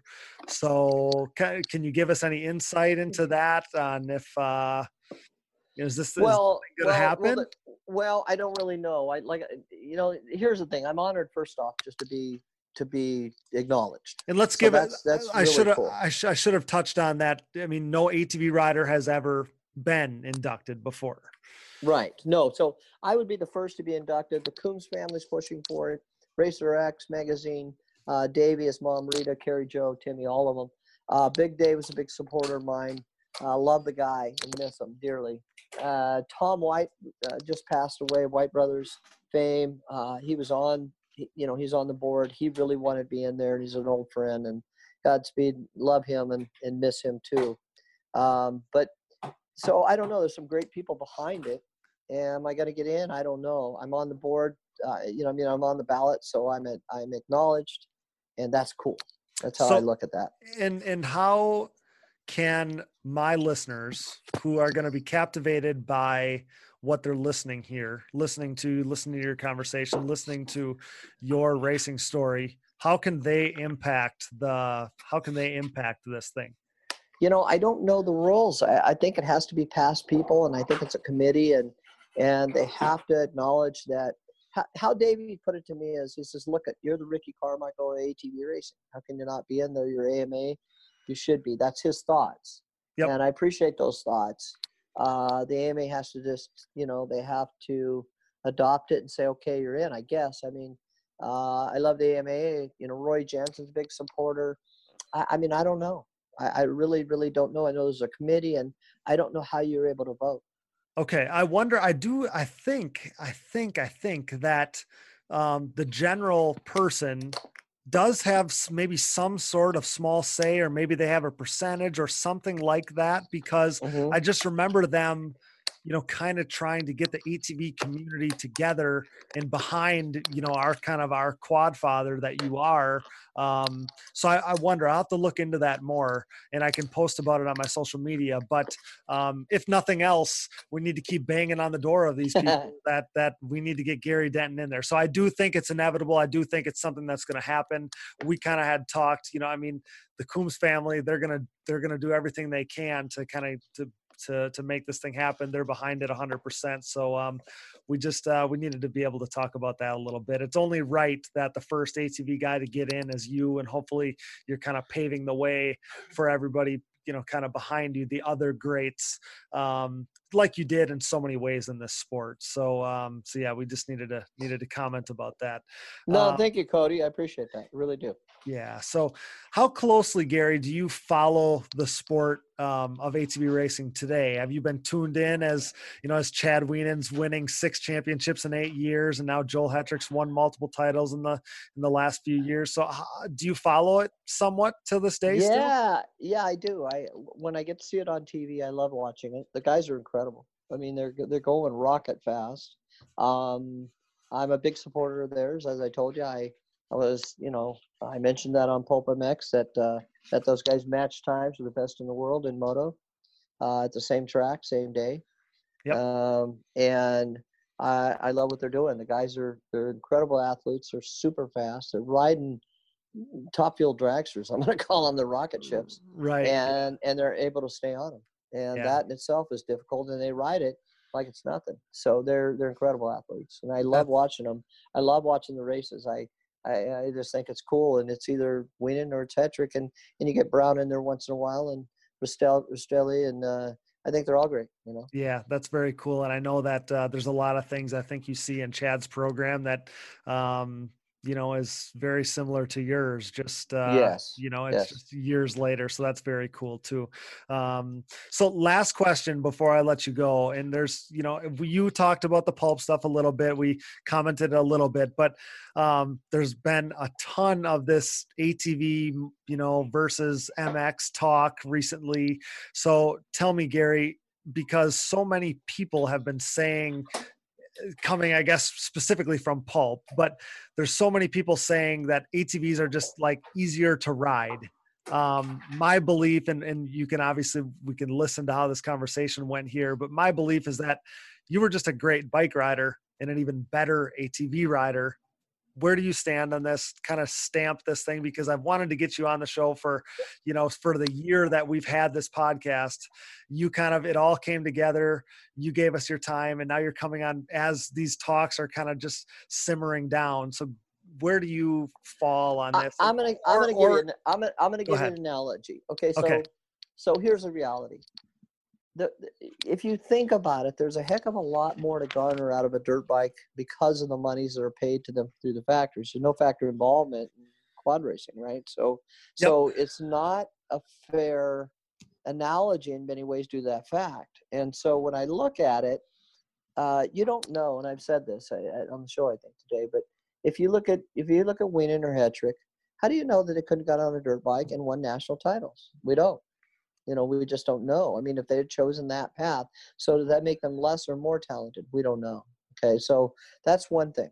Um, the other thing is, uh, look at the lap times in Ironman. They match the motor guys, you know, lap time for lap time. Now they're different machines, but that that that that proves that they're incredible athletes. Um, I it was when I look back at my career, uh, could I win national title on a motocross bike? I believe so, but I've been on a works bike, but I never got the yeah. opportunity.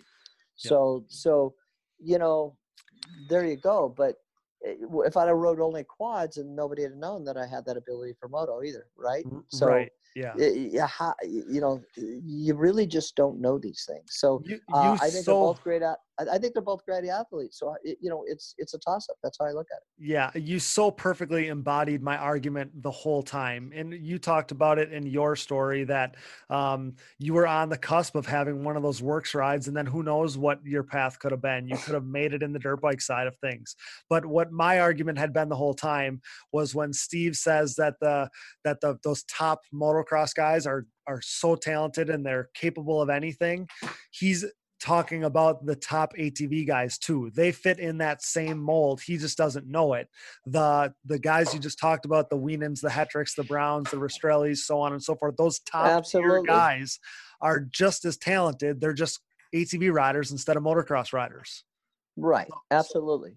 So that's, that's, that's how I look at that. I yep. I I think they both have extreme talents and extreme extreme abilities, um, and I love both sports.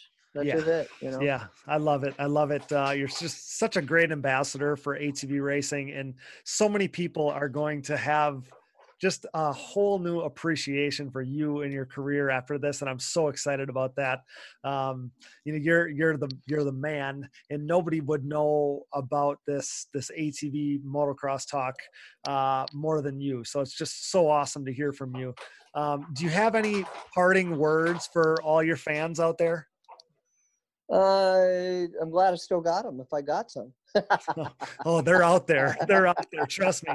I've gotten I've gotten countless messages yeah, for yeah. months and months and months yeah. and months and months wanting to hear from you. So they're definitely out there. Well, no, I appreciate that. I, I, like I said, the fans in the past have been great to me. I still, you know, on Facebook or Instagram, I get some really nice posts. I get some photos. I mean, I got a picture of Steve from Pulp when he was 14 picking us up, you know, him and I hanging out. I mean, I saw you know, that in Winnipeg. I mean, it's so cool. And yeah. then, uh, there's a picture of me and Doug Demokis. I mean, you know, Godspeed Doug, he passed away, but uh, that Willie King. I mean, this is cool stuff, you know? Yeah. Uh, so no, I've had a blessed life. I mean, I had a motocross career, I had an ATV career, and I have an RB career. So I'm very fortunate.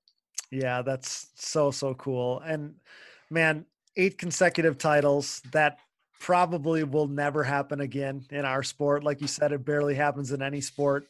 You're a legend, and I'm so glad to be able to uh, get you on here, share your story. For the people who still hold you, um, you know, there's tons of them that still hold you in the highest regard, and then the the younger people who knew your name but not your story. Now they do. So this is awesome. I can't thank you enough for your time tonight, Gary. Stay safe, stay healthy, and uh, we'll talk again soon. It's been an absolute honor to have you. Thank you, Cody. I really appreciate you having me on. Thank you Thank, so much. Thanks so much. Take care. All right, buddy. What a story. Some people call him the GOAT, others call him the Quad Father. We are so grateful to call Gary Denton a friend of the show. A major thanks goes out to him for his time and willingness to join us. I'm excited to help make him more relevant to the younger ATV fans, and we know he is still beloved by so many. Thank you again to the eight time champ, Gary Denton, for joining us. Thanks as well to my producer, my brother Dallas, who always finds time to fit the podcast into his busy schedule. Thanks, Dallas. Couldn't do it without you.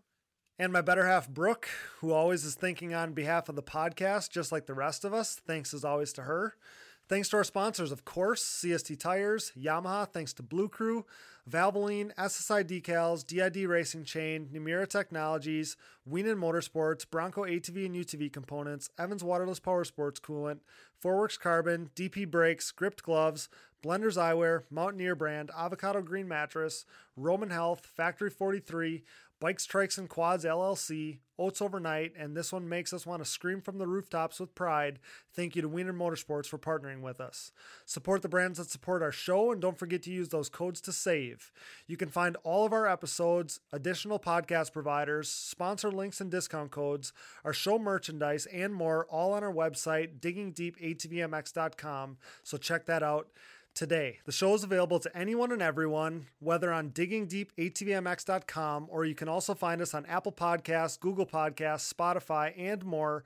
Basically, wherever you find podcasts, you'll find the Digging Deep ATVMX podcast. Show your support for the number one podcast in ATV racing by wearing our apparel, as I mentioned. You know all about our shirts, but now we have sick looking hoodies as well. Purchase on our website today with all proceeds going directly towards constant growth and improvement of the show. Thanks for all the support there. They've been selling like crazy. If you enjoy the show, we encourage you to donate via Patreon if it suits you.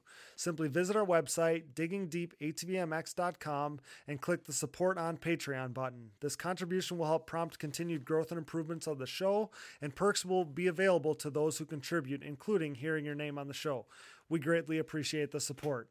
And don't forget about your way to be a part of every show via our voicemail line. Whether you have questions, topic suggestions, business inquiries, a rant, or something you just want to get off your chest, call us and leave us a voicemail anytime at 920 569 3519. That's 920 569 3519.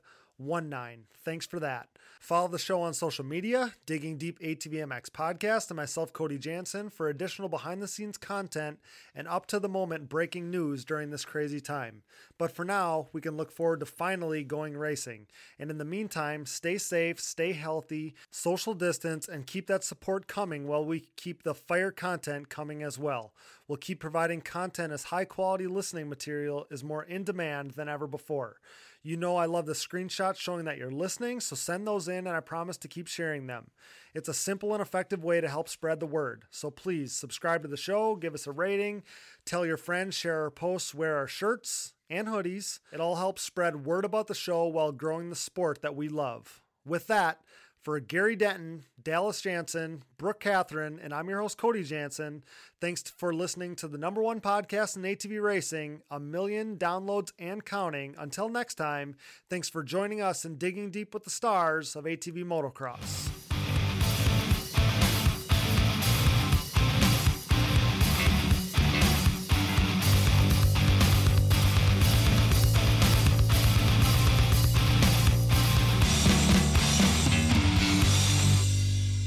Those guys were hauling ass for real. I remember watching Doug Gust, I don't know who it was, Steel City, running the same times Friday afternoon as James Stewart was on Sunday back then at Steel City. I, I would need to check this out. I, I, I'm dead serious. It was mental. I've never seen quads go that fast. It's not easy, Steve. It's not easy. Listen, JB, I don't No, want to hear. it's, it's not easy. I don't want to hear. Quadlers are freaking gnarly. You don't chew up- big red then. What the? Like,